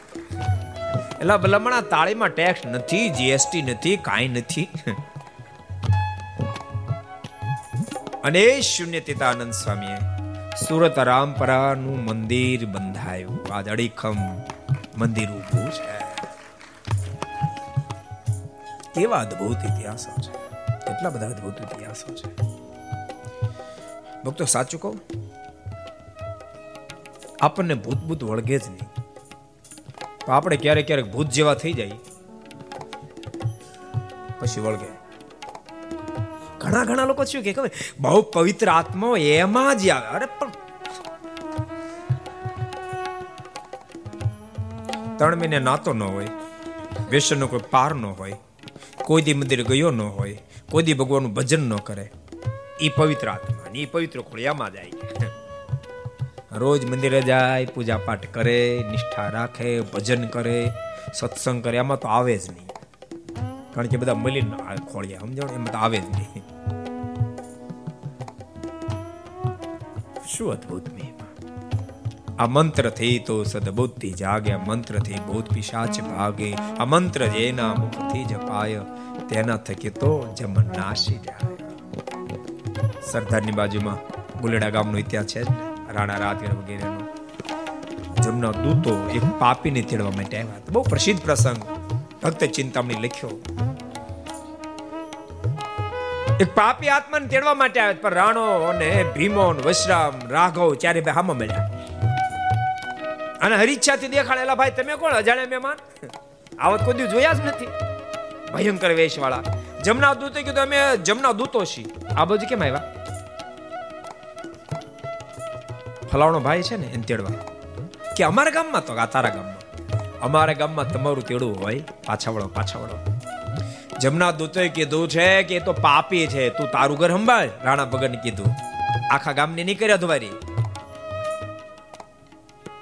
આખા ગામની અધવારી નહીં કરી. તમે તમારું ઘર સંભાળો. રાણા ભગત કીધું સાંભળો એને ભલે ભજન કર્યું કે ન કર્યું, અમે તો ભજન કર્યું છે ને. અમે ભજન કરતા સાંભળ્યું તો છે ને. માટે અમારા ગામમાં તમને એન્ટ્રી નહીં થવા દઈએ જમના દૂતો કે, આ સુધી અમને રોકનારા કોઈ મળ્યા નથી. ત્યાં રાણા ભગત કીધું આજ સુધી મળ્યા કે ન મળ્યા, આજ તો રોકવાના છીએ. અને તેમ છતાં જમના દૂતો આગળ જ્યારે વધ્યા ત્યાં રાણા ભગત ઉલાળ એક ડાંગ ઝીકી મોઢા પર દાંત પાડી નાખ્યા. રાડ્યું નાખતા નાખતા જમના દૂતો ભાગ્યા શેખ જમપુર સુધી પાછોડો ન થયું. જમરાજા પાસે ફરિયાદ કરી, અમે ગોલેડા ગામ ગયા હતા. અમને મારીને કાઢી મૂક્યા. જમરાજા પહેલા તો લાલપીળા બહુ થઈ ગયા. કોણ છે એવું તમને મારીને કાઢી મૂકે? શું કામ માર્યા? કોણ હતું એ? તો કે સ્વામિનારાયણના ભગત. જમરાજા ઢીલા થઈ ગયા. એની પાસે ન જવાય. તમે જીવતા પાછા આવી ગયા. તમે નસીબદાર, લકી. ફરી વાર જ્યાં સ્વામીના નામ લેવાતું ને ફરક ને ભક્તો, આ તાકાત સ્વામિનારાયણ મહામંત્ર એટલે ઝીંઝાવદરનો પ્રસંગ કહી દઉં. અલૈયા બાપુનો એક જેહલો નામનો કુંભાર, એનો કામદાર હતો, મજૂર. એનો મજૂર હતો જેહલો કરીને. હા. વારે વારે અલૈયા બાપુ એમ કે કેલા ભગવાન ભાઈ સ્વામિનારાયણની કંઠી બાંધ, સ્વામિનારાયણ સ્વામિનારાયણ ભજન કરી બેડો પાર થઈ જાહે ને ભગવાન તેડવા આવશે ને તો મરીને જમપુરી જાય. તો કે, બાપુ, એમાં આપણને ખબર ન પડે. અને આપણે કઈ જમબમ જોયા નથી અમને આપણે કઈ ધામબમ જોયું નથી. બાપુ કે સાનમાનો બાંધે ને મળો બાંધે જ નહીં. એમાં એક દાડો બન્યું બાપુ નીચે બેઠા બેઠા ઢોલિયા પર માળા ફેરવતા હતા. આ નળિયા ચાળતો હતો. જૂનો જમાનો આવે નળિયા ગોઠવે ને, ચાલ્યા કહેવાય. દેશી નળિયા ચાળતો હતો. એમાં અચિંતા જમના દૂત આવ્યા. રાડ પડી ગયો હોય. રાડ તો પડી, પણ દડ દડ તો આવ્યો હેઠો. બાપુના ઢોલિયા નીચે ગરી ગયો. બાપુ! ત્યાં જમનો હતું તો દૂર ઊભા ગયા. એ કે, ભારે કરી, માળો. અલૈયા બાપુના ઢોલિયા નીચે ઘરી ગયો. હવે આને કેમ લઈ જાવો અલે, બાપુ કીધા કોણ છે નીચે? બાપુ બાપુ બાપુ, હું છે પણ. જમના દૂતો આવ્યા. બાપુ કે જમના દૂત આવ્યા. બાપુ કાઢી મૂકો. એમ ન જાય. કંઠી બાંધ ને તો જાય. બાપુ બાંધી દો હવે તો બાંધે ને ક્યાં જાય? બાપુ કે હું કંઠી લો તો નહીં બાપુ તમે નહીં જાતા કારણ કે બાપુ જાય તું પડી જાય. અને સંપ્રદાયનો ઇતિહાસ એમ કે અલૈયા બાપુએ કંઠી મગાવી અને આ મજૂરની ડોકમાં કંઠી પહેરાવી. જમના દૂતોના મોઢામાં શબ્દો નીકળ્યા. આપણો ધક્કો ફેલ. હવે આને આપણે લઈ ન જઈ શકીએ માટે ચાલો આપણે પાછા જઈએ ભક્તો. આ તાકાત સ્વામિનારાયણ મહામંત્રની છે. તમે જુઓ ને, દુનિયાને ગાંડી કરી મૂકી, દુનિયાને ગાંડી કરી મૂકી. સ્વામિનારાયણ મહામંત્રી દુનિયાને ગાંડી કરી મૂકી. હાજુ કહું છું. સ્વામિનારાયણ નામ લઈને ગમે ત્યાં માણા બેહની, સીમાડે બેહની, તોય બોલો ત્યાં દુનિયા પહોંચી જાય. ગમે ત્યાં બેહની. નામ જ એટલું તાકાત વાળો મંત્ર જેટલો બધો તાકાત વાળો ભક્તો સ્વામિનારાયણ મહામંત્રની તાકાતની શું તમને વાત કરું? એક અદ્ભુત પ્રસંગ તમને સંભળાવું. ઈડરના મહારાજાની રાજકુમારી એને ઉદયપુરમાં પરિણામ આવ્યા. અને ઉદયપુરના મહારાજા નામ ભૂલી ગયો. ઉદયપુરના મહારાજા અનુપસિંહજી. અનુપસિંહજી મારા સાથે પરણાવવામાં આવ્યા. એકવાર ઘટના ઘટી, આ બોલ્યા ને એ આપણે કથા સાંભળીને બોલ્યા હોય. આપણે ભૂલી ગયા અનુપસિંહજી મહારાજ એકવાર જંગલમાં ફરવા માટે ગયેલા. સિપાહી પણ બધા સાથે, એમાં ઓચિંતા જંગલમાંથી સાવજ નીકળ્યો. અને સીધી સલાંગ અનુપસિંહજી મહારાજ ઉપર નાખી. પ્રધાન અતિ ચકોર જેવો હતો. ઓળથી સાવજને વિંધી નાખ્યો. અનુપસિંહ મહારાજા બચી ગયા. ખૂબ રાજી થયા. રાજ કચેરી પાછા આવ્યા અને બીજે દાડે રાજ કચેરી ભરી અને અતિ પ્રધાનજીની પ્રશંસા કરીને એમ કીધું કે, હવે હું જે જીવું છું, આ પ્રધાનજીની કૃપાના પરિણામ રૂપે જીવું છું તેમ માનશો. હું ખૂબ રાજી થયો છું, પ્રધાનજી. તમારે જોતો માગી લો, તમે જે માગો એ આપો. પ્રધાનજી બોલ્યા કે આપ નામદાર રાજી છે, અમારે કાંઈ ન જોયું ને કાંઈક માગો. અને આગળ જ્યારે કરતા હતા અનુપસિંહજી મહારાજ, એ જ વખતે ઘટના ઘટી. અનુપસિંહજી મહારાજની બાજુમાં મહારાણી બેઠા હતા, એની બાજુમાં રાજકુંવરી બેઠી. એના પર પ્રધાનજીની દ્રષ્ટિ પડી. પ્રધાનજીનું મન એમાં ખેંચાયું. અને પ્રધાનજી બોલ્યા છે કે, નામદાર, હું માગું પછી તમે આપશો તો ખરા. માગી લો પ્રધાનજી, તમે માગો આપો. તો નામદાર, તમે રાજકુંવરી મારી સાથે પરણાવો. અનુપસિંહ મહારાજાને તો ધરતી માગ આપે સમાજ આવે પોઝિશન નિર્માણ થાય. પણ રાજકુમારી ખૂબ હોશિયાર હતા, ડાહ્યા હતા, એકદમ ઊભા થઈ ગયા. પિતાજી એકવાર તમે વચન આપ્યું છે, બીજું બોલાય નહીં. પ્રધાનજીની સામે જોઈને કહ્યું છે, પ્રધાનજી, તમારી વાત હું મંજૂર રાખીશ, પણ એક મારી શરત છે. ઈડનના દીકરી હતા જેને કારણે અનુપસિંહજીના ધર્મપત્ની અતિ ભગવદી હતા. ભજન કરવા માટે કુટીર બનાવી હતી. સાંભળો, પ્રધાનજી, એક મહિના સુધી કુટીરમાં રહીને તમે સ્વામિનારાયણ નામનું ભજન કરો. એમાં બધી જ વ્યવસ્થા છે. માત્ર પાણી પીવાનું, અન્નનો ત્યાગ કરીને એક મહિના સુધી સ્વામિનારાયણ સ્વામિનારાયણ નામનું રટન કરો. ત્રીસ દિવસ પૂરા થશે એકત્રીસમે દિવસે હું તમને વરમાળા પહેરાવી દઈશ. સંપ્રદાયનો ઇતિહાસ બોલે. પ્રધાનજી વાતને મંજૂર રાખી. પ્રધાનજીએ કુટીર અંદર ઉતારો કર્યો, બહારથી લોક કરવામાં આવ્યો. સ્વામિનારાયણ સ્વામિનારાયણ સ્વામિનારાયણ સ્વામિનારાયણ જાપ શરૂ થયો. એક દિવસ, બે દિવસ, ત્રણ દિવસ. આઠ દાડા, પંદર દાડા, ત્રીસ દિવસ પૂરા થયા. રાજકુમારી કહ્યું છે, પિતાજી, તમે આપેલા વચન પ્રમાણે, મેં આપેલા કોલ પ્રમાણે, ચાલો આપણે કુટીરને ખોલીએ.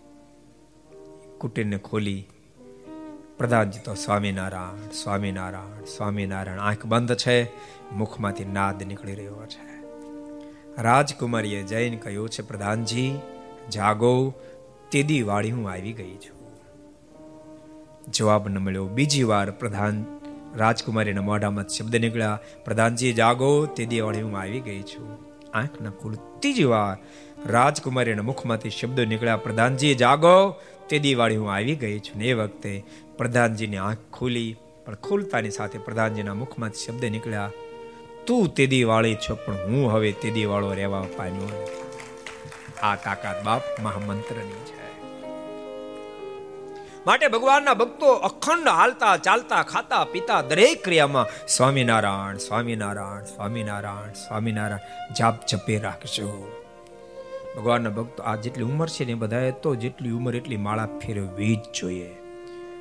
ઉંમર જેટલી માળા ફેરવવી જ જોઈએ. સાચું કહો તમે, ગ્રસ્થાશ્રમમાં રહ્યા છો, પણ શાસ્ત્ર વિધાન પ્રમાણે પચાસ વર્ષ પછી તમારે તમારા આધ્યાત્મિક પથનો બહુ ઊંડાણપૂર્વક વિચાર કરી એમાં ગતિ પકડવી જ જોઈએ. મરી જાહુ ને કાલે સવારે. કોઈ કાંઈ ભોજોભાઈ નહીં બધી દે. બંગલો મોટો કર્યો છે કે નાનો કર્યો છે? પાંચ દાડા આવું કહે છે, બાપા ગયા, કાકા ગયા. બાર મેં દાડા આવું લાડવા ઝાપટશે ને વાત પૂરી કરશે. ભજન કરશો. ખાસ ભલામણ કરું છું. સ્વામિનારાયણ મહામંત્રની મહિમાની શું વાત કરી? ભગવાન શ્રી આજ ફળીને આંગણે મહામંત્ર આપ્યો છે. પણ સભા વિશાળ ભરાની બેઠે એ જ વખતે એક અદ્ભુત ઘટના ઘટી.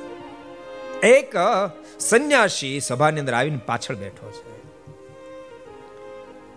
ભગવાન શ્રી હરિની દ્રષ્ટિમાં એ સંન્યાસ મહારાજે કહ્યું છે, સાધુરામ ઊભા થાવ સંન્યાસી ઊભા થયા. મહારાજે કહ્યું છે, કોના સાધુ છો?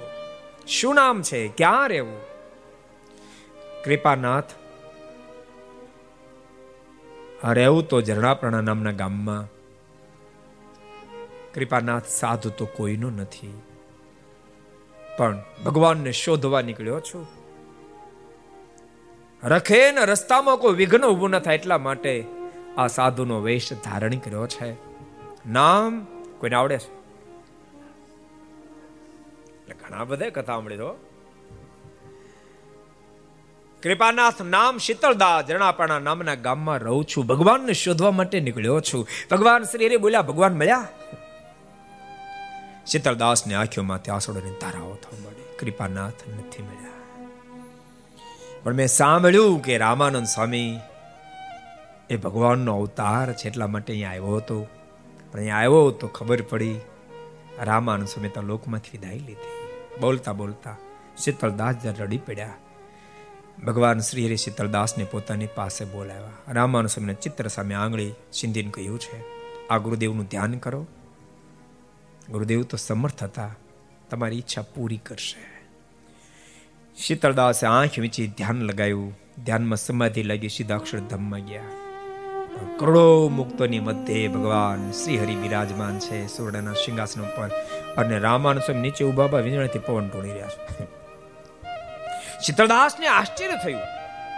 ગુરુ રામાન સ્વામીને પ્રશ્ન કર્યો, ગુરુદેવ ઇધર ઉલટ રીત ક્યું ક્યો? અરે આપ ગુરુ સહજાન સ્વામી શિષ્ય ગાદી ઉપર બેઠા આપ નીચે છો. રામાન સ્વામી કહ્યું શીતળદાસ એ હિસ ઉલટ રીત હે. ઉલટ રીત તો મૃત્યુ લોક મેં ચલાઈ હતી પણ આપ તો ગુરુ હતા ને? એ બધું નાટક સમજો. અમે ગુરુ બન્યા સહજાન સ્વામી શિષ્ય બન્યા. પણ આ સહજાન સ્વામી તો અનંત ગુરુના ગુરુ છે. એના ભજન થઈ બધા મોટપને પામ્યા છીએ. પણ શીતળદાસને હા ન પડી. ભગવાન શ્રી હરિએ પ્રશ્ન કર્યો, શીતળદાસજી, હા નથી પડતી? ના, માલિક, નથી આ પડતી. મહારાજ, કે કરો સંકલ્પ. ગુરુ રામાનંદ સ્વામી, બીજા કોઈ જો સર્વોપરી પરમેશ્વર હોય, તો જેટલા મુક્ત છે એટલા રૂપ, એક કાળ વછીન મારા થાવ અને બધાનું એક કાળ વછીનું પૂજન કરું. ખરો સંકલ્પ. શીતળદાસે સંકલ્પ કર્યો, પણ થવાનું નહીં. ભગવાન શ્રી બોલ્યા, તો હવે કરો સંકલ્પ. અમે સહજાનંદ સ્વામી, જો સર્વોપરી ભગવાન હોય, તો જેટલા મુક્ત, એટલા રૂપ તમારા થાવ ને એક કાળ વચ્ચે બધાની પૂજા કરો. કરો સંકલ્પ. અને શીતળ દાસે જે સંકલ્પ એ જ ઘડીએ જેટલા મુક્ત હતા, એટલા શીતળ દાસ થયા છે. એક કાળ વચ્ચે બધાની પૂજા કરી, પણ ત્યાં તો જાગૃત થઈ ગયા. કર્યા બખો ભખ દંડવટ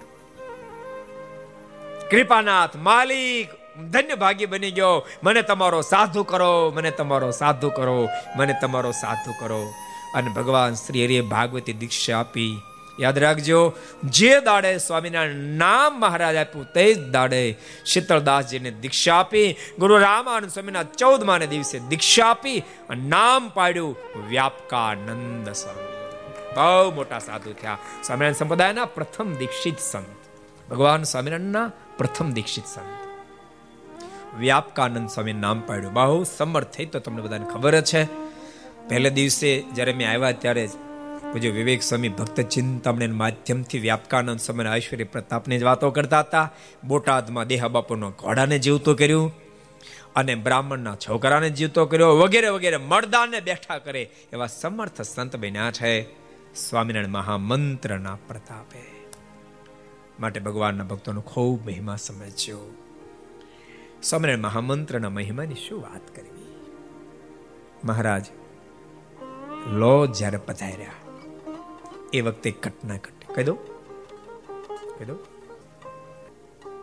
એ જ વખતે ગુરુ રામાનંદ સ્વામી સાથે અતિશય જને પ્રતિ છે પ્રભુદાસ દીવ બંદરના મૂળ નિવાસી. મૂળ હતા, મૂળ તો વૈષ્ણવ ભક્ત. પણ એકવાર વિદેશમાં વેપાર માટે ગયેલા અને વિદેશથી વેપાર કરી જહાજ ભરીને આવતા હતા. મધ્ય દરિયે પહોંચ્યા અને સમુદ્રમાં ભયંકર તોફાન આવ્યું. આખું જહાજ હિલોળે ચડ્યું. મને એમ થયું ડૂબી જશું. સંકલ્પ કર્યો આ જહાજ હેમ ખેમ કિનારા સુધી પહોંચી જાય. આ માલ વેચ્યો એમાં જે નફો આવે એમાંથી પચાસ ટકા દ્વારકાધીશને અર્પણ કરો. અને જહાજ હેમ ખેમ પાર ઉતર્યું. પછી દ્વારકા જતા હતા. ભેટ અર્પણ કરો. પણ એને સાંભળ્યું કે રામાનંદ સ્વામી સમર્થ સંત છે લોજમાં બિરાજે છે. એટલે લોજ આવ્યા સ્વામીના દર્શન કર્યા. સ્વામી તો સમર્થ સંત એટલે સ્વામીએ કહ્યું છે, સ્વામી કે કેમ છો? પ્રભુદાસ, દીવથી આવો છો? ઓલો જહાજ હિલો ચડ્યું ડૂબવાની તૈયારી કરી ત્યારે દ્વારકા નાથ માટે અડધી ભેટ આપવાનો સંકલ્પ કર્યો. દ્વારકા જાઓ છો ને? તો કે, હા, સ્વામીજી. બખો બખ દંડોડ કરી, આપ તો સમર્થ સંત છો. સ્વામીની પ્રત્યે અતિશય અહોભાવ થયો. અને દ્વારકા જૈન પાછા આવ્યા. સ્વામીને કે, આપ તો સાક્ષાત ભગવાન છો. સ્વામી કે, તો સાધુ થઈ જાય તો સાધુ તો હમણાં નહીં. પછી થાય છે. પાછા પોતાને ત્યાં દીવ બંદર ગયા અને થોડા સમય પછી સ્વામી તો લોકમાંથી વિદાય લીધી. ફરીને એને ખબર નહીં સ્વામીના દર્શન કરવા માટે લોજને આંગણે આવ્યા તો ખબર પડી સ્વામી તો વિદાય લીધી. બહુ રડવા માંડ્યા. ખૂબ જ્યારે રડતા હતા ત્યારે બીજા બધાએ કીધું, રડો નહીં. આ સહજાન સ્વામી છે, એ ગુરુ રામાન સ્વામીને સ્થાને છે. પ્રભુદાસના મનમાં સંકલ્પ થયો, ભલે ગુરુ રામાનંદ સ્વામીને સ્થાને પણ ગુરુ રામાનંદ સ્વામી જેવા થોડા સમર્થ હોય, ગુરુદેવ તો મનની જાણતા હતા. અને આવો જે સંકલ્પ થયો, એ જ વખતે તન કી જાણે, મન કી જાણે જાણે ચિત્ત કી ચોરી, ભગવાન શ્રી હરિ. એના સંકલ્પને કેમ ના જાણે? મહારાજે તુરંત પેલા બાજુમાં બેઠેલા પાંચ સાત વર્ષના છોકરાને કીધું, એ ઊભો થતો, છોકરો ઊભો થયો. મહારાજ કે કે, તું અત્યારે આના બધા સંકલ્પ કહી દે. આ હું સંકલ્પ કરે છે? મળ સંકલ્પ કહેવા. ઓલો છોકરો તો મળ્યો સંકલ્પ કહેવા. અને છોકરાના મોઢા થકી સંકલ્પ સાંભળતાની સાથે ભખો ભખ મારીને દંડવડ કરીને કહે છે, કૃપાનાથ, રામાનંદ સમયમાં જેટલી સામર્થ્ય, એટલી સામર્થ્ય મેં આ પાંચ વર્ષના છોકરામાં દેખાડી. આપ તો સન સર્વેશ્વર પરમેશ્વર છો. અને મારા સમાધિ કરી અને ધામમાં મોકલાયો અને પૂર્ણ નિશ્ચય થયો, કૃપાનાથ, મને તમારો સાધુ કરો, મને તમારો સાધુ કરો. ભગવાન સ્વામિનારાયણ સાધુ કર્યા, નામ પાડ્યું વ્રજાનંદ સ્વામી. બહુ મોટા સાધુ થયા. બહુ ધ્યાની થયા. ધ્યાની થયા એક દાડો. વ્રજાનંદ સ્વામી ધ્યાનમાં બેઠા હતા મહારાજે. જાગૃત કરીને પ્રશ્ન કર્યો વ્રજાનંદ, કિસકા ધ્યાન કરતે હો? મહારાજને કહે છે કે, કપટી તેરા ધ્યાન કરતા હો એટલે આ તો પ્રસંગ બે ભેગા થઈ ગયા. મોહનદાસ નો પ્રસંગ આવી ગયો. બોલો. કાંઈ વાંધો નાલો ભાઈ. અહીંયા આપણે રૂકી દેવું. મોહનદાસ નો પ્રસંગ કહી દેવો પડશે અમારે. મોહનદાસ, વનમાં ઓગણીસ વાર માસની ભેળા થયેલા. અને મારે વારે વાર પૂછે, મોહનદાસ કેમ ઘર બાર છોડ્યા? પ્રગટ ભગવાન મેળવવા માટે. મહારાજ કેમ પ્રગટ ભગવાન મેળવવા માટે છોડ્યા? એમ ઓગણીસ વાર વનમાં ભેળા થયા. પછી ફરતા ફરતા લોજમાં આવ્યા. બરાબર, મહારાજ લોજમાં ભેગા થઈ ગયા. અરે વરણીરાજ તમે અહીંયા છો? મહારાજ કે, હા, અહીંયા છીએ ને. અહીંયા રામાન સ્વામી ભગવાન બિરાજે વાત સાચી. મહારાજ કે, સાચી વાત ને. રામાન સ્વામી પાઈ ગયા સ્વામીને દંડ પ્રણામ કર્યા. અતિ હો ભાવ અતિ આનંદ થયો. અતિ આનંદ થવાનું કારણ એવું હતું રામાન સ્વામી મહિમા બહુ સાંભળ્યો હતો. રામાનંદ સ્વામીને દંડ પ્રણામ કરીને કહે છે કે, સ્વામીજી હું ધન્ય ભાગ્ય બની ગયો. આપની મને પ્રાપ્તિ થઈ ગઈ. હું કૃતકૃત્ય બની ગયો. રામાનુ સ્વામી કે કૃતકૃત્ય બની ગયો તો સાધુ થઈ જાય તો સાધુ જ થવું છે, પણ મારે પહેલા દ્વારકા દર્શન કરવા જાવ સ્વામી કે આપણે સાધુ થયા પછી દર્શન કરવા જાવ તો ના પહેલા દર્શન કર્યો. સ્વામી કે તો જા. અને દર્શન કરવા ગયો પાછળથી રામાનુ સ્વામી લોકમાંથી વિદાય લીધી. અનમોહનદાસ પાછો આવ્યો તો ખબર પડી, ગુરુદેવ તો વિદાય લીધી. પછી મહારાજ પાસે ખૂબ રડ્યો. મહારાજ કે રડોની મોહનદાસ, રડવાનો કોઈ હેતુ નથી. એક કામ કરો ગુરુદેવનું ધ્યાન કરો, બધા હારાવાના થશે. ધ્યાન કર્યું મહારાજ સમાધિ કરાવી અને સીધા અક્ષર ધામમાં મોકલ્યા. અને ધામમાં જઈ દિવ્યતાના મારા દર્શન કરતા સાથે જાગ્રત બનીને ભખો કે દંડવડ કર્યા, કૃપાનાથ, મને તમારો સાધુ કરો, મને તમારો સાધુ કરો. દંડવડ કરતો બંધ ન થાય. કોઈ રીતે બંધ કર, ન કર દંડવડ. મળ્યો કેટલા વાર? એકવીમી વાર. દંડ પહેલી વાર કર્યા. કારણ કે મહિમા સમજાણો અને પછી મારા સાધુ કરી એનું નામ વ્રજાનંદ સમય રાખ્યું. ઓલી કોઈની વાત આપણે કરતા હતા પ્રભુદાસજી તો પ્રભુવાનંદ સ્વામી થયા પ્રભુદાસ તો પ્રભુવાનંદ સ્વામી થયા આ વ્રજાનંદ સ્વામી થયા અને એક દાડો વ્રજાનંદ સ્વામી ધ્યાનમાં બેઠા હતા એમાં મહારાજ જાગૃત કરીને પ્રશ્ન પૂછ્યો મોહનદાસ કિસકા ધ્યાન કર રહે હો પૂર્વાશ્રમ નામ લઈને મારે મોહનદાસ કિસકા ધ્યાન કર રહે હો હરે કૃષ્ણ લીલામૃતમાં લખ્યું મોહનદાસ કહે માલિક મેરા મેં ધ્યાન કરતા હું કપટી તેરા મારે કપટી તમારું ધ્યાન કરો. મહારાજ કે મોહનદાસ અમને કપટી કેમ કીધા? અમે ક્યારે કપટ કર્યું? મારે કે કપટ નહીં. ઓગણીસ ઓગણીસ વાર વનમાં મળ્યો તો અનુ કહેતો તો પ્રગટ ભગવાન મેળવવા માટે સંસાર છોડ્યો તો કોઈ દી ન કીધું અમે પ્રગટ ભગવાન છીએ. અને મહારાજ હસતા હસતા કે અમારી અનાદિન રીતિ જ એવી છે. અમે મારી ઓળખાણ કરાવતા નથી. મારી ઓળખાણ તો સહજમાં થઈ જાય છે. ભક્તો, આપણે ભાગશાળી, આપણે સહજમાં પ્રભુ ઓળખાયા છે. માટે કહું છું એ સ્વામિનારાયણ મહામંત્ર એને અખંડ રડતા રહેશો પ્રભુઆનંદ સ્વામી પણ બહુ મોટા સાધુ થયા. જે પ્રભુદાસ હતા, એનો ઇતિહાસ પણ અદભુત છે. અને ભક્તો આ સ્વામિનારાયણ મહામંત્રનો ખૂબ મહિમા એથી કરીને તો પ્રેમ સખી પ્રેમાનંદ સ્વામીના મોઢામાંથી અદ્ભુત શબ્દો નીકળ્યા છે. પ્રાણી સ્વામિનારાયણ સ્વામિનારાયણ ગાઈએ.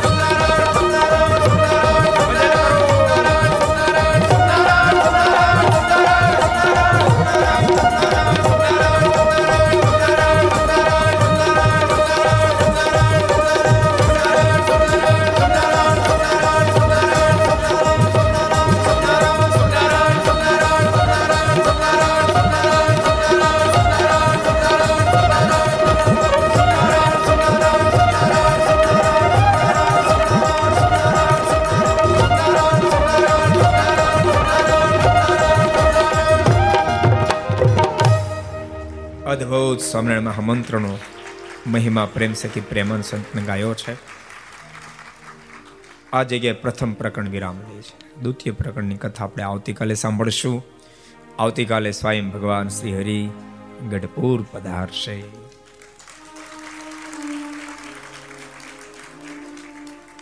અત્યાર સુધી ભગવાન શ્રી હરિએ છપ્યાને પણ પોતાનું ઘર માન્યું નથી, અયોધ્યાને પોતાનું ઘર માન્યું નથી.